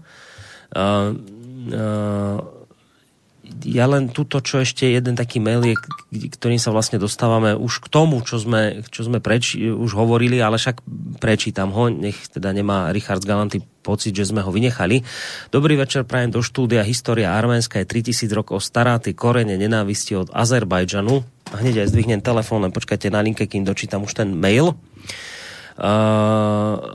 História arménska, alebo dobre, takto, ten mail prečítam, ale dáme postor, priestor poslucháčovi, nech dlho nečaká na linke, takže dobrý večer. Dobrý večer, Martin, v telefóne. Nech sa páči. Uh, ja by som sa chcel tak trošku obširnejšie trošku vyjadriť tak uh, k tomuto problému na Horému Karambachu, ale začal by som od uh, veľmi dôležité veci, ktorá sa stala, že v Sýrii alebo respektíve v Turecku, keď Putin zachránil Erdoganovi život pred tým pučom. Týmto momentom sa spravil alebo vznikol uh, duet alebo uh, duo Erdogan a Putin. Pretože keď volá, kto vám zachráni život, tak to si človek pamätá a Erdogan zistil, že pre Západ by bol lepší mŕtvy. A čo sa stali následné, následné veci? Uh, v Sýrii ako vieme, tak v Idlibe e, prevzali iniciatívu Turci a vyčistili celú Sýriu, tá celé, celý Idlib pod prozápadných všelijakých islamistických organizácií a e, získali tam vplyv. Dokonca ich vyčistili aj tých bielých prilieb a ako všetci vieme, tak e, ich šéfa dokonca zabili v Turecku. Takže výsledok v Sýrii bol tandem Putina a Erdogan zvýšenie vplyvu Ruska a takisto zvýšenie vplyvu Turecka, podstavenie západných krajín. Toto isté sa zopakovalo v Líbii. Výsledok zvýšenie vplyvu Ruska, zvýšenie vplyvu Turecka. E, ďalej, čo sa stalo, e, ako Erdogan provokoval s tými e, vrtmi okolo Cypru, výsledok e, rozhádanie NATO, e, dokonca samotní Gréci požiadali Rusko o pomoc, aby bol mediátor v tomto spore, výsledok zvýšenie vplyvu Ruska, zvýšenie vplyvu Turecka. A teraz poďme do priláhlejšej časti Ruska. E, veľká chyba Ruska bola Ukrajina, že tam nehali prebehnutú farebnú revolúciu, čo už nedopustia v Bielorusku. A výsledok zvýšenie vplyvu, e, vplyvu Ruska v Bielorusku odstavenie západu, pretože sa tam zmenila verejná mienka, čo sa týka Ruska, vidia ho ako záchrancu a jednoducho ja neverím tomu, že v budúcnosti tam uh, ľudia by si zvolili niečo prozápadné.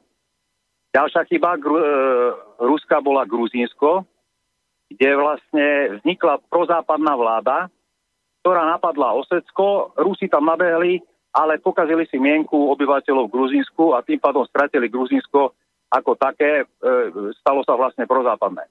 Na pomek na Hornému Karabachu, tuto, ako všetci vieme, tak základný problém, ktorý tu nebol spomenutý, je to, že arménska vláda sa po voľbách stala prozápadná.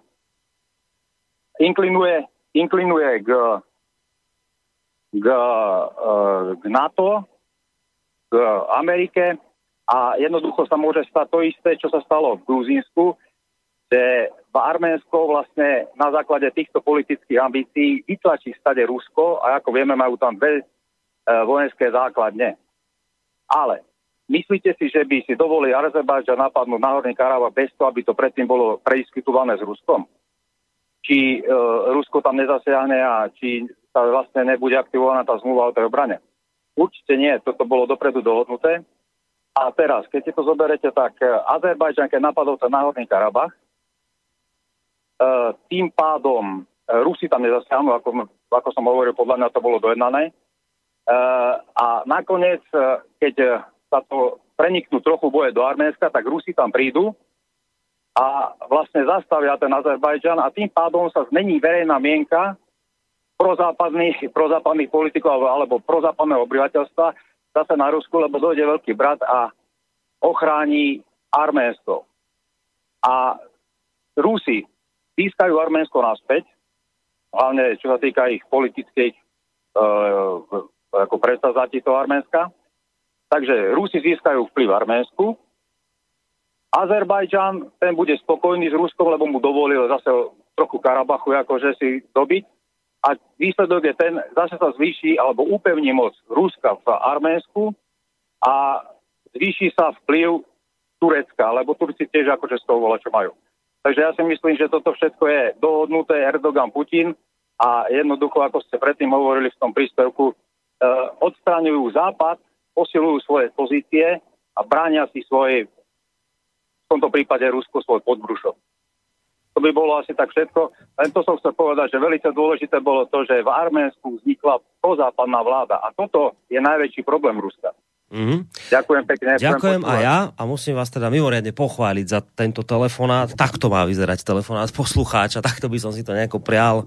Učesané, pripravené, malo to hlavu, malo to petu, poukázal poslucháč na E, zaujímavé súvislosti a dokonca dal aj zaujímavý scenár do hry. Mňa hneď bude zaujímať, čo na to povie Vlčko.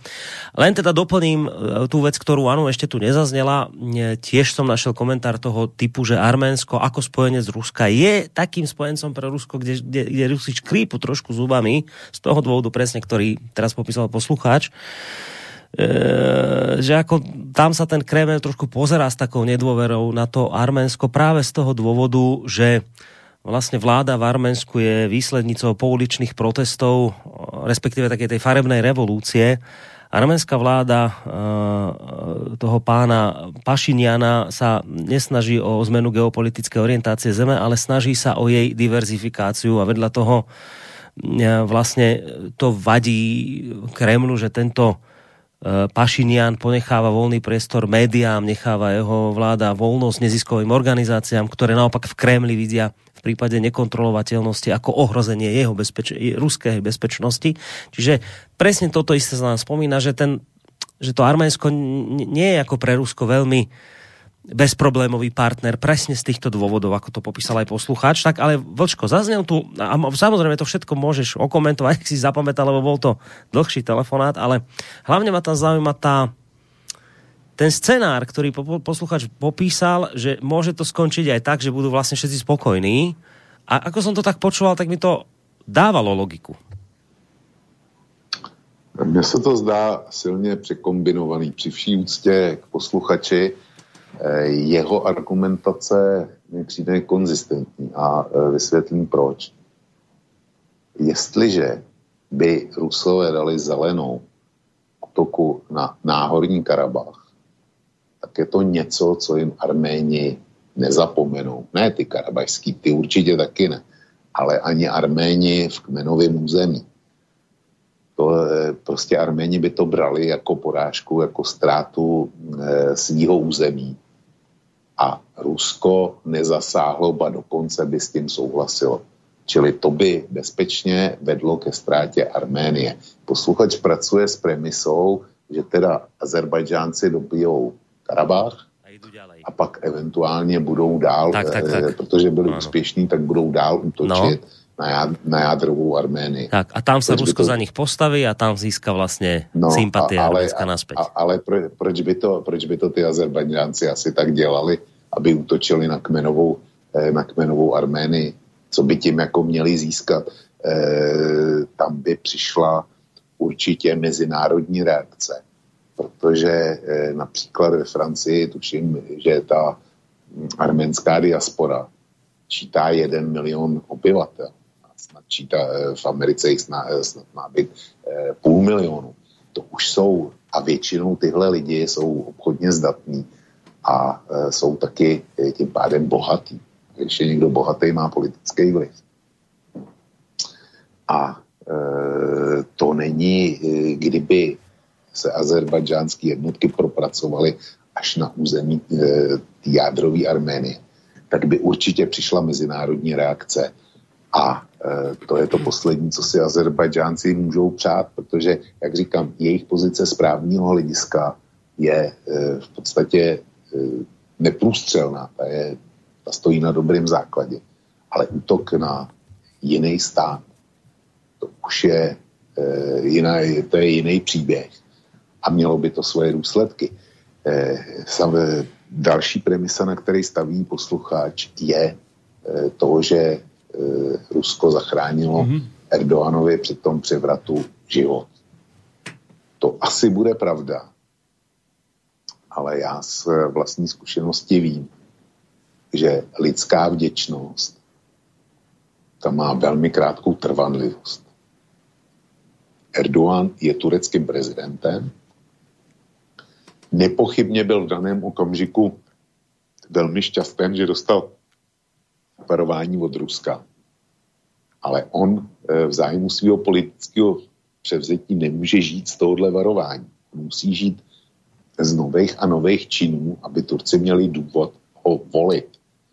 A to, eh, to jako není v koordinaci s Tureckem eh, nebo s Ruskem. Já jsem toho názoru, a už jsem to řekl dneska večer, že přes veškeré dohody a veškeré opatrné zacházení v Sýrii a v Libii mezi těmahle dvěma eh, velmocem, eh, regionálníma velmocema, tak jejich zájmy stojí diametrálně proti sobě. A zatím, zatím, eh, zatím to dokážou uřídit civilizovaným způsobem a dejme tomu nějakou spoluprací. Ale jednou přijde okamžik, kdy buď Rusové nebo Turecko eh, tomu svýmu partnerovi Eh, z nouze nebo z okamžitý situace, tak eh, vystaví požadavek, který ten druhý už nebude chtít splnit. A eh, tady to se velice snadno může stát konfliktu Azerbajdžán versus, versus Arménie.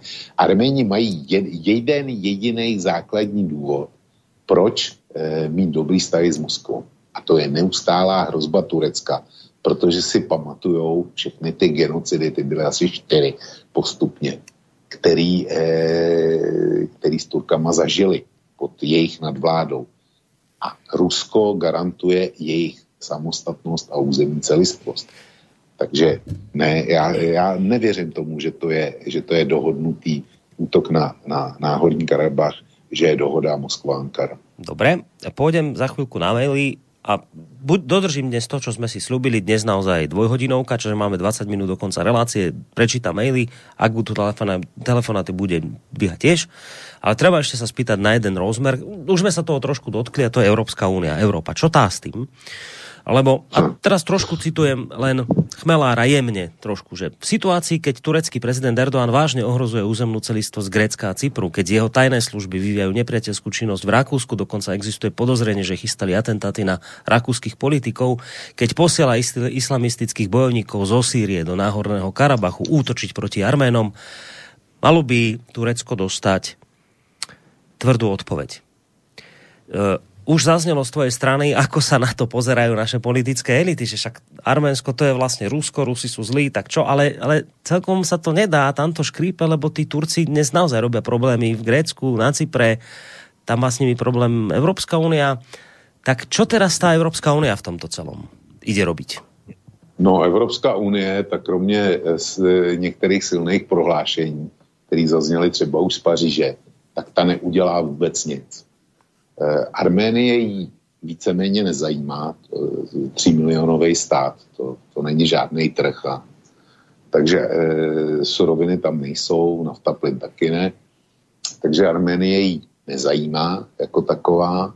Kdyby to mohlo vést k oslabení Ruska, tak proč ne? Ale že by se nějak angažovali, tak to je, to je ani nenapadne. E, nehledě k tomu, že přece ty Turci zadržou migranty. A my si Erdo, Erdoana nesmíme dovolit a štvat. Protože by migranty mohl posadit do člunu a pustit na moře. Takže já tomu nevěřím. Podívej se na to, my jsme o tom mluvili posledně, jestli se nepletu. Eh, podívej se na to, jak se Evropská unie staví ke Kypru a Řecku, kdy Turecko zcela jasně eh, porušovalo jejich výsostní vody a těžební práva. No a e, Kypr podmínil souhlas e, ze sankční rezolucí Evropské unie vůči Bělorusku tím, že bude minimálně stejná rezoluce e, vydána proti Turecku, protože je poškozovaný členský stát Evropské unie. A co udělala Evropská unie? Evropská unie slíbila, ne, že by zavedla nějaký sankce, ale slíbila, že si, že si promluví, eh, promluví s Erdoganem. No a já, když jsem se díval na to, jak ta domluva, ta, ta rázná domluva měla vypadat, tak jsem našel to, že eh, Turecko bylo upozorněno, že takhle ne. A že když se začne chovat civilizovaně, takže eventuálně jí budou e, rozšířený práva Turecku vyplývající eh, z dohody o celní unii. Jo? Hmm, hmm. Takže to má, to má být ta, ta ostrá ano, sankce vůči, vůči Turecku. Ano. My mu dáme víc výhod. Tak, tak nám to priniesli naši politici typu pán Klus na Slovensku. To je ten, ktorého som spomínal na, tej, na tom Globseku bez rúška, že, že vážne sme upozornili a buchli sme po stole a spravili sme. No tak tak. Ešte taký jeden rozmer o tom písal Ivan David, váš europoslanec e, český. Citujem z návrhom rezolúcie o uvalení sankcií na Azerbajdžan za vraždenie civilistov v Náhornom Karabachu, ktorý predložila skupina greckých poslancov, ku ktorému som taktiež pripojil svoj podpis, naložil predseda Európskeho parlamentu veľmi svojrázne, neumožnil ňom hlasovať. A ďalej hovorí rád uh, Ivan David, predsedou uh, Europarlamentu je, ako viete, talianský socialista uh, David Maria Sassoli. Kolegovia z frakcie mi vysvetlili, že talianské banky poskytli v minulosti tureckým firmám úvery v rozsahu asi 10% talianského HDP.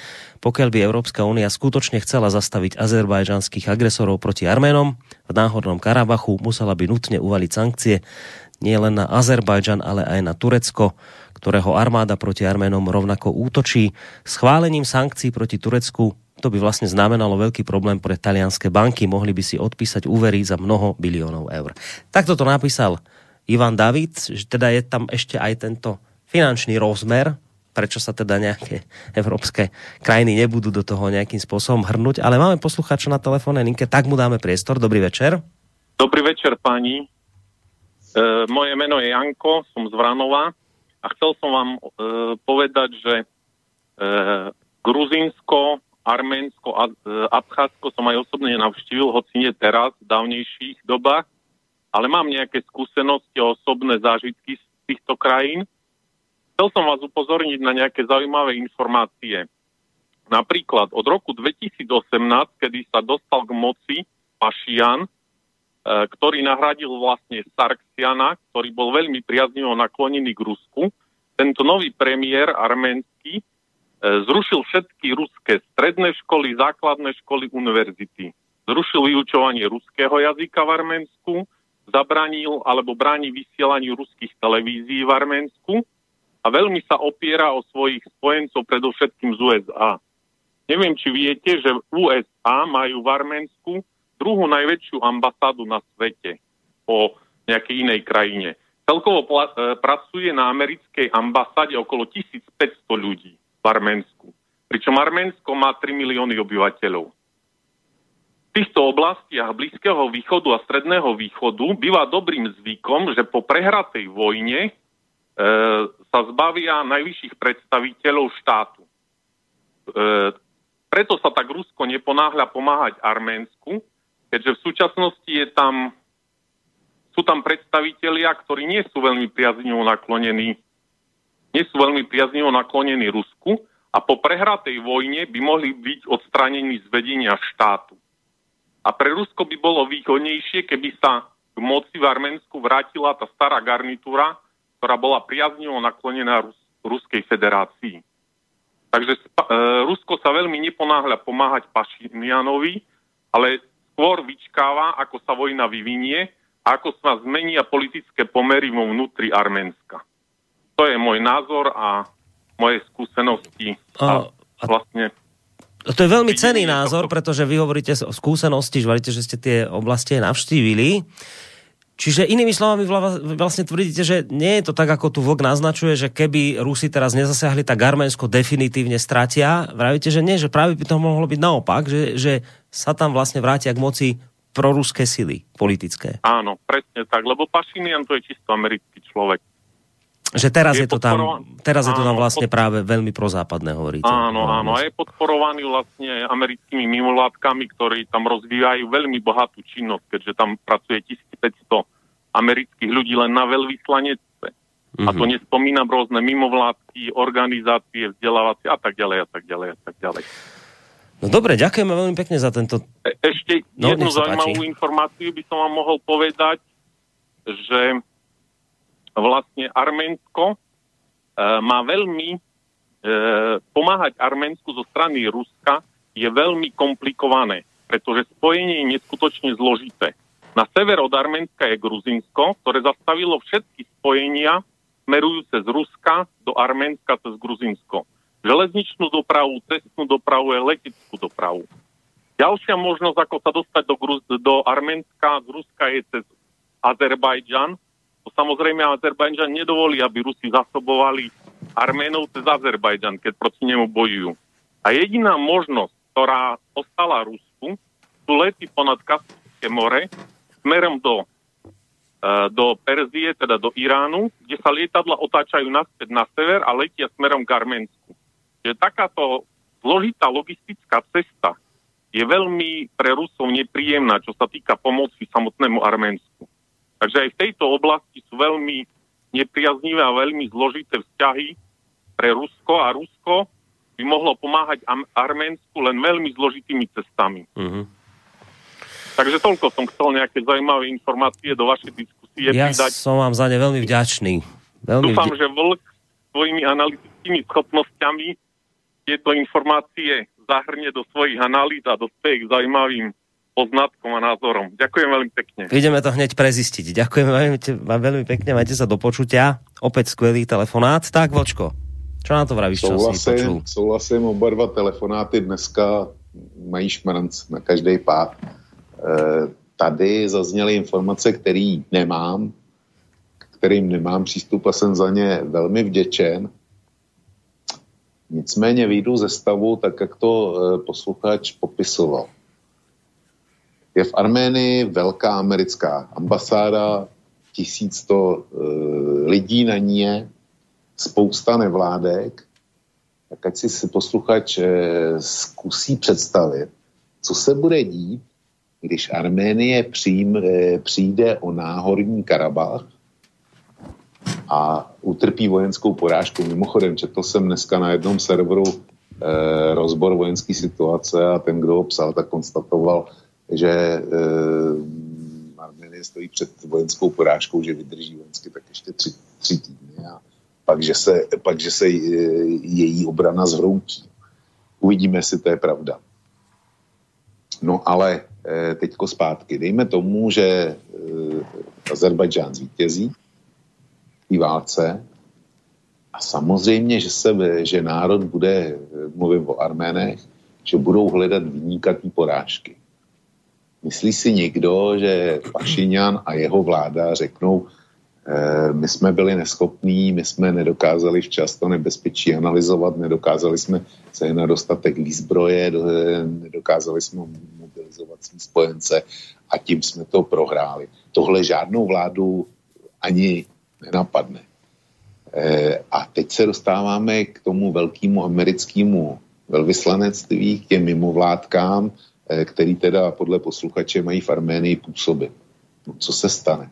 Celý tenhle aparát, který se snaží podle posluchače, a já mu věřím, že to tak je, který se snaží tu Arménii nasměrovat e, od Ruska nějakým, e, nějakým jiným azimutem, tak co ten udělá? Samozřejmě tuhle teorii můžou za to Rusové, může za to Moskva, protože oni nám nepřišli pomoc v nouzi, vidíte, za co, za co spojenectví s nima stojí, tak eh, podle mě tuhle propagandistickou eh, kartu zcela jasně musí hrát. A bude na obyčejných arménech, jestli na to půjdou nebo ne. A e, bohužel teda e, z ruského hlediska, tak Pašiňan tam přišel na základě tlaku z dola masových demonstrací, kdy vystřídal původní vládu a za obrovského potlesku lidí. Jenomže v poslední době mu to hrubě nešlo. Eh, hospodářská situace eh, se mu začala eh, vymykat z rukou a ulice už eh, zase byla eh, plná demonstranti chtěli, aby Pašiněn odstoupila jeho vláda, aby byli náraženi někým jiným. To, to je stav, který je asi dva měsíce na zpátek, eh, jak, jsem, jak jsem četl. Jo. Takže Rusům by se bylo asi daleko víc hodilo, kdyby eh, tam proběhla zase další kolo, další kolo eh, nespokojený revoluce nebo revoluce z nespokojenosti. Vláda byla vystřídána a přišel tam režim jí eh, více nakloněný než Pašiňan. Hmm. Ale já se ještě vrátím k tomu, co ty si říkal o té Evropské unii. Pašiňan přišel se zajímavou myšlenkou. Ten se v první řadě neobrátil na eh, Moskvu, jako aby, aby zahájila nějaký zprostředkování, ale požadoval, aby se do toho konfliktu zaangažoval eh, takzvaný ten normandský formát. Jo, na základě z minských dohod, Eh, to znamená, chtěl do toho zaangažovat Francii a Německo, ale zejména, zejména teda Francii. Eh, čili ano, já uznávám, že on je orientovaný jinak a že tam chtěl zatáhnout západní, západní mocnosti, aby to nebyla teda jenom, jenom Moskva. Ale eh, jak vidíš, žádný normandský formát nebo něco ve stylu Minsku se zatím nekonalo a vůbec, vůbec není náznak, že by snad mělo přijít. Prostě západ na to, nebo ten evropský západ zatím na jeho výzvy neslyší a hmm. neslyší. Dobre, už poprosím poslucháčov, telefonáty nebudeme brať, doklepneme to len mailami, lebo som hovoril v úvode relácie, že dnes dodržíme ten čas. Len jednu vec ešte k tomu predtým, že ale Rusi stále si povedal, že oni nemajú dohodu obranu s Arménskom podpísanú na území Náhorného Karabachu, čiže zbytočne by teraz e, Arménsko tam hecovalo nejaké protiruské nálady. Rusi majú skvelý argument vo Vrecku, ale na toto sa naša dohoda nevzťahovala. Tu nemôžeme ja, ani zasiahnuť. Borisku, tak je to, tak je to fakticky. Ale jdi to vysvětlovat jednoduchýmu člověkovi z ulice, který cítí ponížení, pokoření, ten bude ten, eh, ten eh, prostě chce slyšet, kdo za to může. A pro něj nejlépe, když je to někdo ze zahraničí, kdo ho zradil. Hmm. Jo. To je, zkusit tu situaci představit na Slovensku. Hej, rozumím. Dobre, tak poďme rýchlo na tie maily. I v skratke odpovedaj, aby sme ich stihli do tej pol prečítať. No. Uh, Uh, uh, mám tuto mail, ja som si ho niekde odložil, chcel som ním začať, ja som ho začal čítať Um, kde sa mi stratil, teraz neviem. No dobre, nájdem ho neskôr, takže ideme na tento mail. Uh, Dobrý večer páni, bavíte sa kto, čo Turecko, Rusko a podobne, vojna je zlo a hotovo. Mňa vytločilo tento týždeň niečo iné. Naši premiéry mali sami v Bruseli a výsledky rokovania. Na Bielorusko padli sankcie a na Turecko išla nejaká vyhražná nota. Preboha, ak by sa EÚ odstrihla od dodávok z Turecka do mesiaca by bolo po vojne, ale to si asi nemôže Uh, to sa asi nemôže, lebo náš Erdogan drží v šachu so 6 miliónmi migrantov nás a ešte k, k EÚ. Kto je EÚ? No my a naša voľba vo voľbách a výsledok Babiš a Matovič. Tak sa potom nečudujme a nenadávajme na EÚ, ale na voličov, ktorí volia národné vlády. Dobre som sa pohádal s televíziou. Dnes píše poslucháč. V podstate souhlasíme. My sme souhlasili s týmhle. Uh, ďalej tu máme od vláda či môžeme vysvetliť, čo sa deje v Kyrgyzsku v súvislosti s Ruskom, no to je už úplne iná téma, do toho sa púšťať asi nebudeme. No v Kyrgyzsku, e, v Kyrgyzi tam e, chtějí sadit prezidenta. Já e, jeho pozici vůči Rusku neznám. Přiznám se, že neznám, ale chtějí se sadit současného prezidenta a ten přislíbil, že snad má odstoupit, až vznikne vláda. Přesto je to demonstrantů málo. Ten prvý mail neviem nájsť od od, od, od, od uh, Ríša z Galanty, alebo tak nejak meno bolo, ale viem, že v závere toho mailu sa pýtal, že či do akej miery o, sa obáva, že by to mohlo prerásť do nejakého globálneho konfliktu. Takto nejako tá otázka zniela. E, představoval si, když v Sarajevu Gavrilo Princip vypál svých pověstných sedm kulí, tak představoval si někdo, že z toho vznikne světová válka. Já si myslím, že to v dané chvíli nikoho ani nenapadlo a přesto se tak stalo. Čili eh, já už jsem to naznačoval. Pokud by se do hry zapojili na obou stranách eh, Turecko eh, versus Rusko, tak eh pravděpodobnost konfliktu by eh, značně stoupla, že z toho bude, bude něco většího. Nehledě k tomu, že mám před sebou otevřený server aktuální konflikty, kde speciální Eh, sekce věnovaná Karabachu a e, válce o Karabach. Tam jsou fotky eh, z jednoho azerbajdžánského letiště, kde stojí minimálně dvě turecké stíhačky F-16. Ďalej píše Miro z Galanty, mňa len zaujíma, kam sa podejú všetci tí utečenci, ktorí naozaj potrebujú ochranu pred zabíjaním a vojnou. Ako to vidíte? Ja. Dostanú prednosť pred nelegálnymi migranty z Afriky? Ďakujem za odpoveď, vás oboha budem počúvať. Stejnou otázku jsem si kladl dneska hmm. odpoledne, když jsem se připravoval na tuhle relaci. Taky mi bude zajímat, jestli Angela Merklová vystoupí v televizi a řekne, že to jsou lidi, kteří utíkají z váleční zóny, zachraňují si život. A e, tudíž Vír Schaffendas si dáme znova a tentokrát pro e, kulturně blízký migračně migrující etniku. Zajímá mě, jestli se tak stane. A odpověď na čo zatiaľ nepoznáš? No, poznám. poznáš, poznáš. A, a ty poznáš taky. No, len ako nám to potom mama Merkel vysvetlí, že tu to nevadilo, že sme neotvorili. Nebude, nebude nič vysvetľovať. Nebude nič vysvetľovať. Nebude. V dueli Rusko-Turecko hovorí používanie žoldákov nie pravidelnej tureckej armády. Turci zásobujú žoldákov technikou a vláčia ich po Sýrii, Líbii, teraz v Azerbajdžane. Keby boli žoldáci rozpustení v Sýrii, boli by zužitkovaní západom. Takto sú žoldáci vybíjani a Turci si plnia dlh a sú pre Rusko dôveryhodní, aby mali ruské technológie S-400. Pokiaľ žoldáci nebudú vybití, neprestanú, prelejú sa do Ruska, prelejú sa do Turecka a obvinia Erdoána zo zrady národných záujmov. Logicky by to malo čakať aj ukrajinských banderovcov, inak nebude koniec, píše Vysoký Japonec. No tak to je zajímavá teorie. Fakt je, že na už zmíněném serveru, který, který teda se v detailu zabývá e, tím, jak ten konflikt aktuálně probíhá, tak e, ve včerejší sekci tuším, že, ta, že měli při, do Sýrie přivést e, pozůstatky 40 mrtvých těchto islamistů a dneska je tam prohlášení, že je mělo padnout další 80. Jak, e, prostě je to, je to jedna z dalších teorií, ale můžeme jenom spekulovat, do jaký míry odpovídá realitě a do jaký ne. Mm. Potom tu mám mail od uh, poslucháča, ktorý viackrát písal, ale už k tomu sa nebudeme, Andrej, vyjadrovať, lebo pýta sa, že na názor na presadenie zákona Šimečku v Europarlamente o trestaní iného názora než ne, neoliberálneho. Toto nie je dnes téma, my sme v závere, takže túto vec riešiť nebudeme. Posledný mail. Pripadá mi to, píše Miki, že Vlk študuje len nemecký tisk a o stranu ruského tisku moc nejeví zájem. Jeho analýza o Arménii je hodne prozápadní, o Rusku nemá informácie z druhej strany, proto tak jednostranne vystupuje. Pripadá mi nestranný. Tak ak vám připadá nestranný, tak je to potom dobré, nie? Taký by mal byť, aby bol nestranný. No, tak já se snažím, snažím o nestrannost.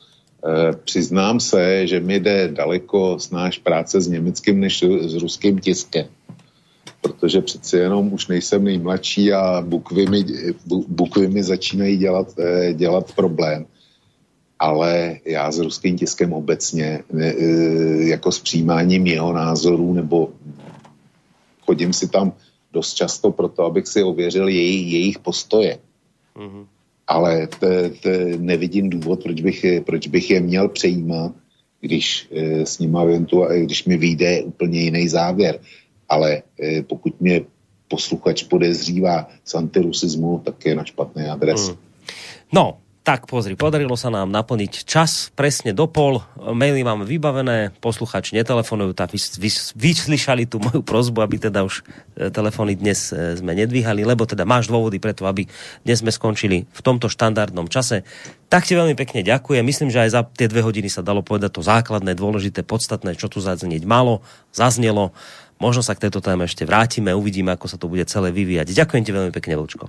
Nemáš za co, já doufám, že se k té témě už nevrátíme, hmm. že ty eh, rozhovory, které se nastartovaly v Moskvě, takže přinesou nějaký ovoce a ten konflikt se snad aspoň zastabilizuje nebo začne, začne řešit, aby další válka nebyla.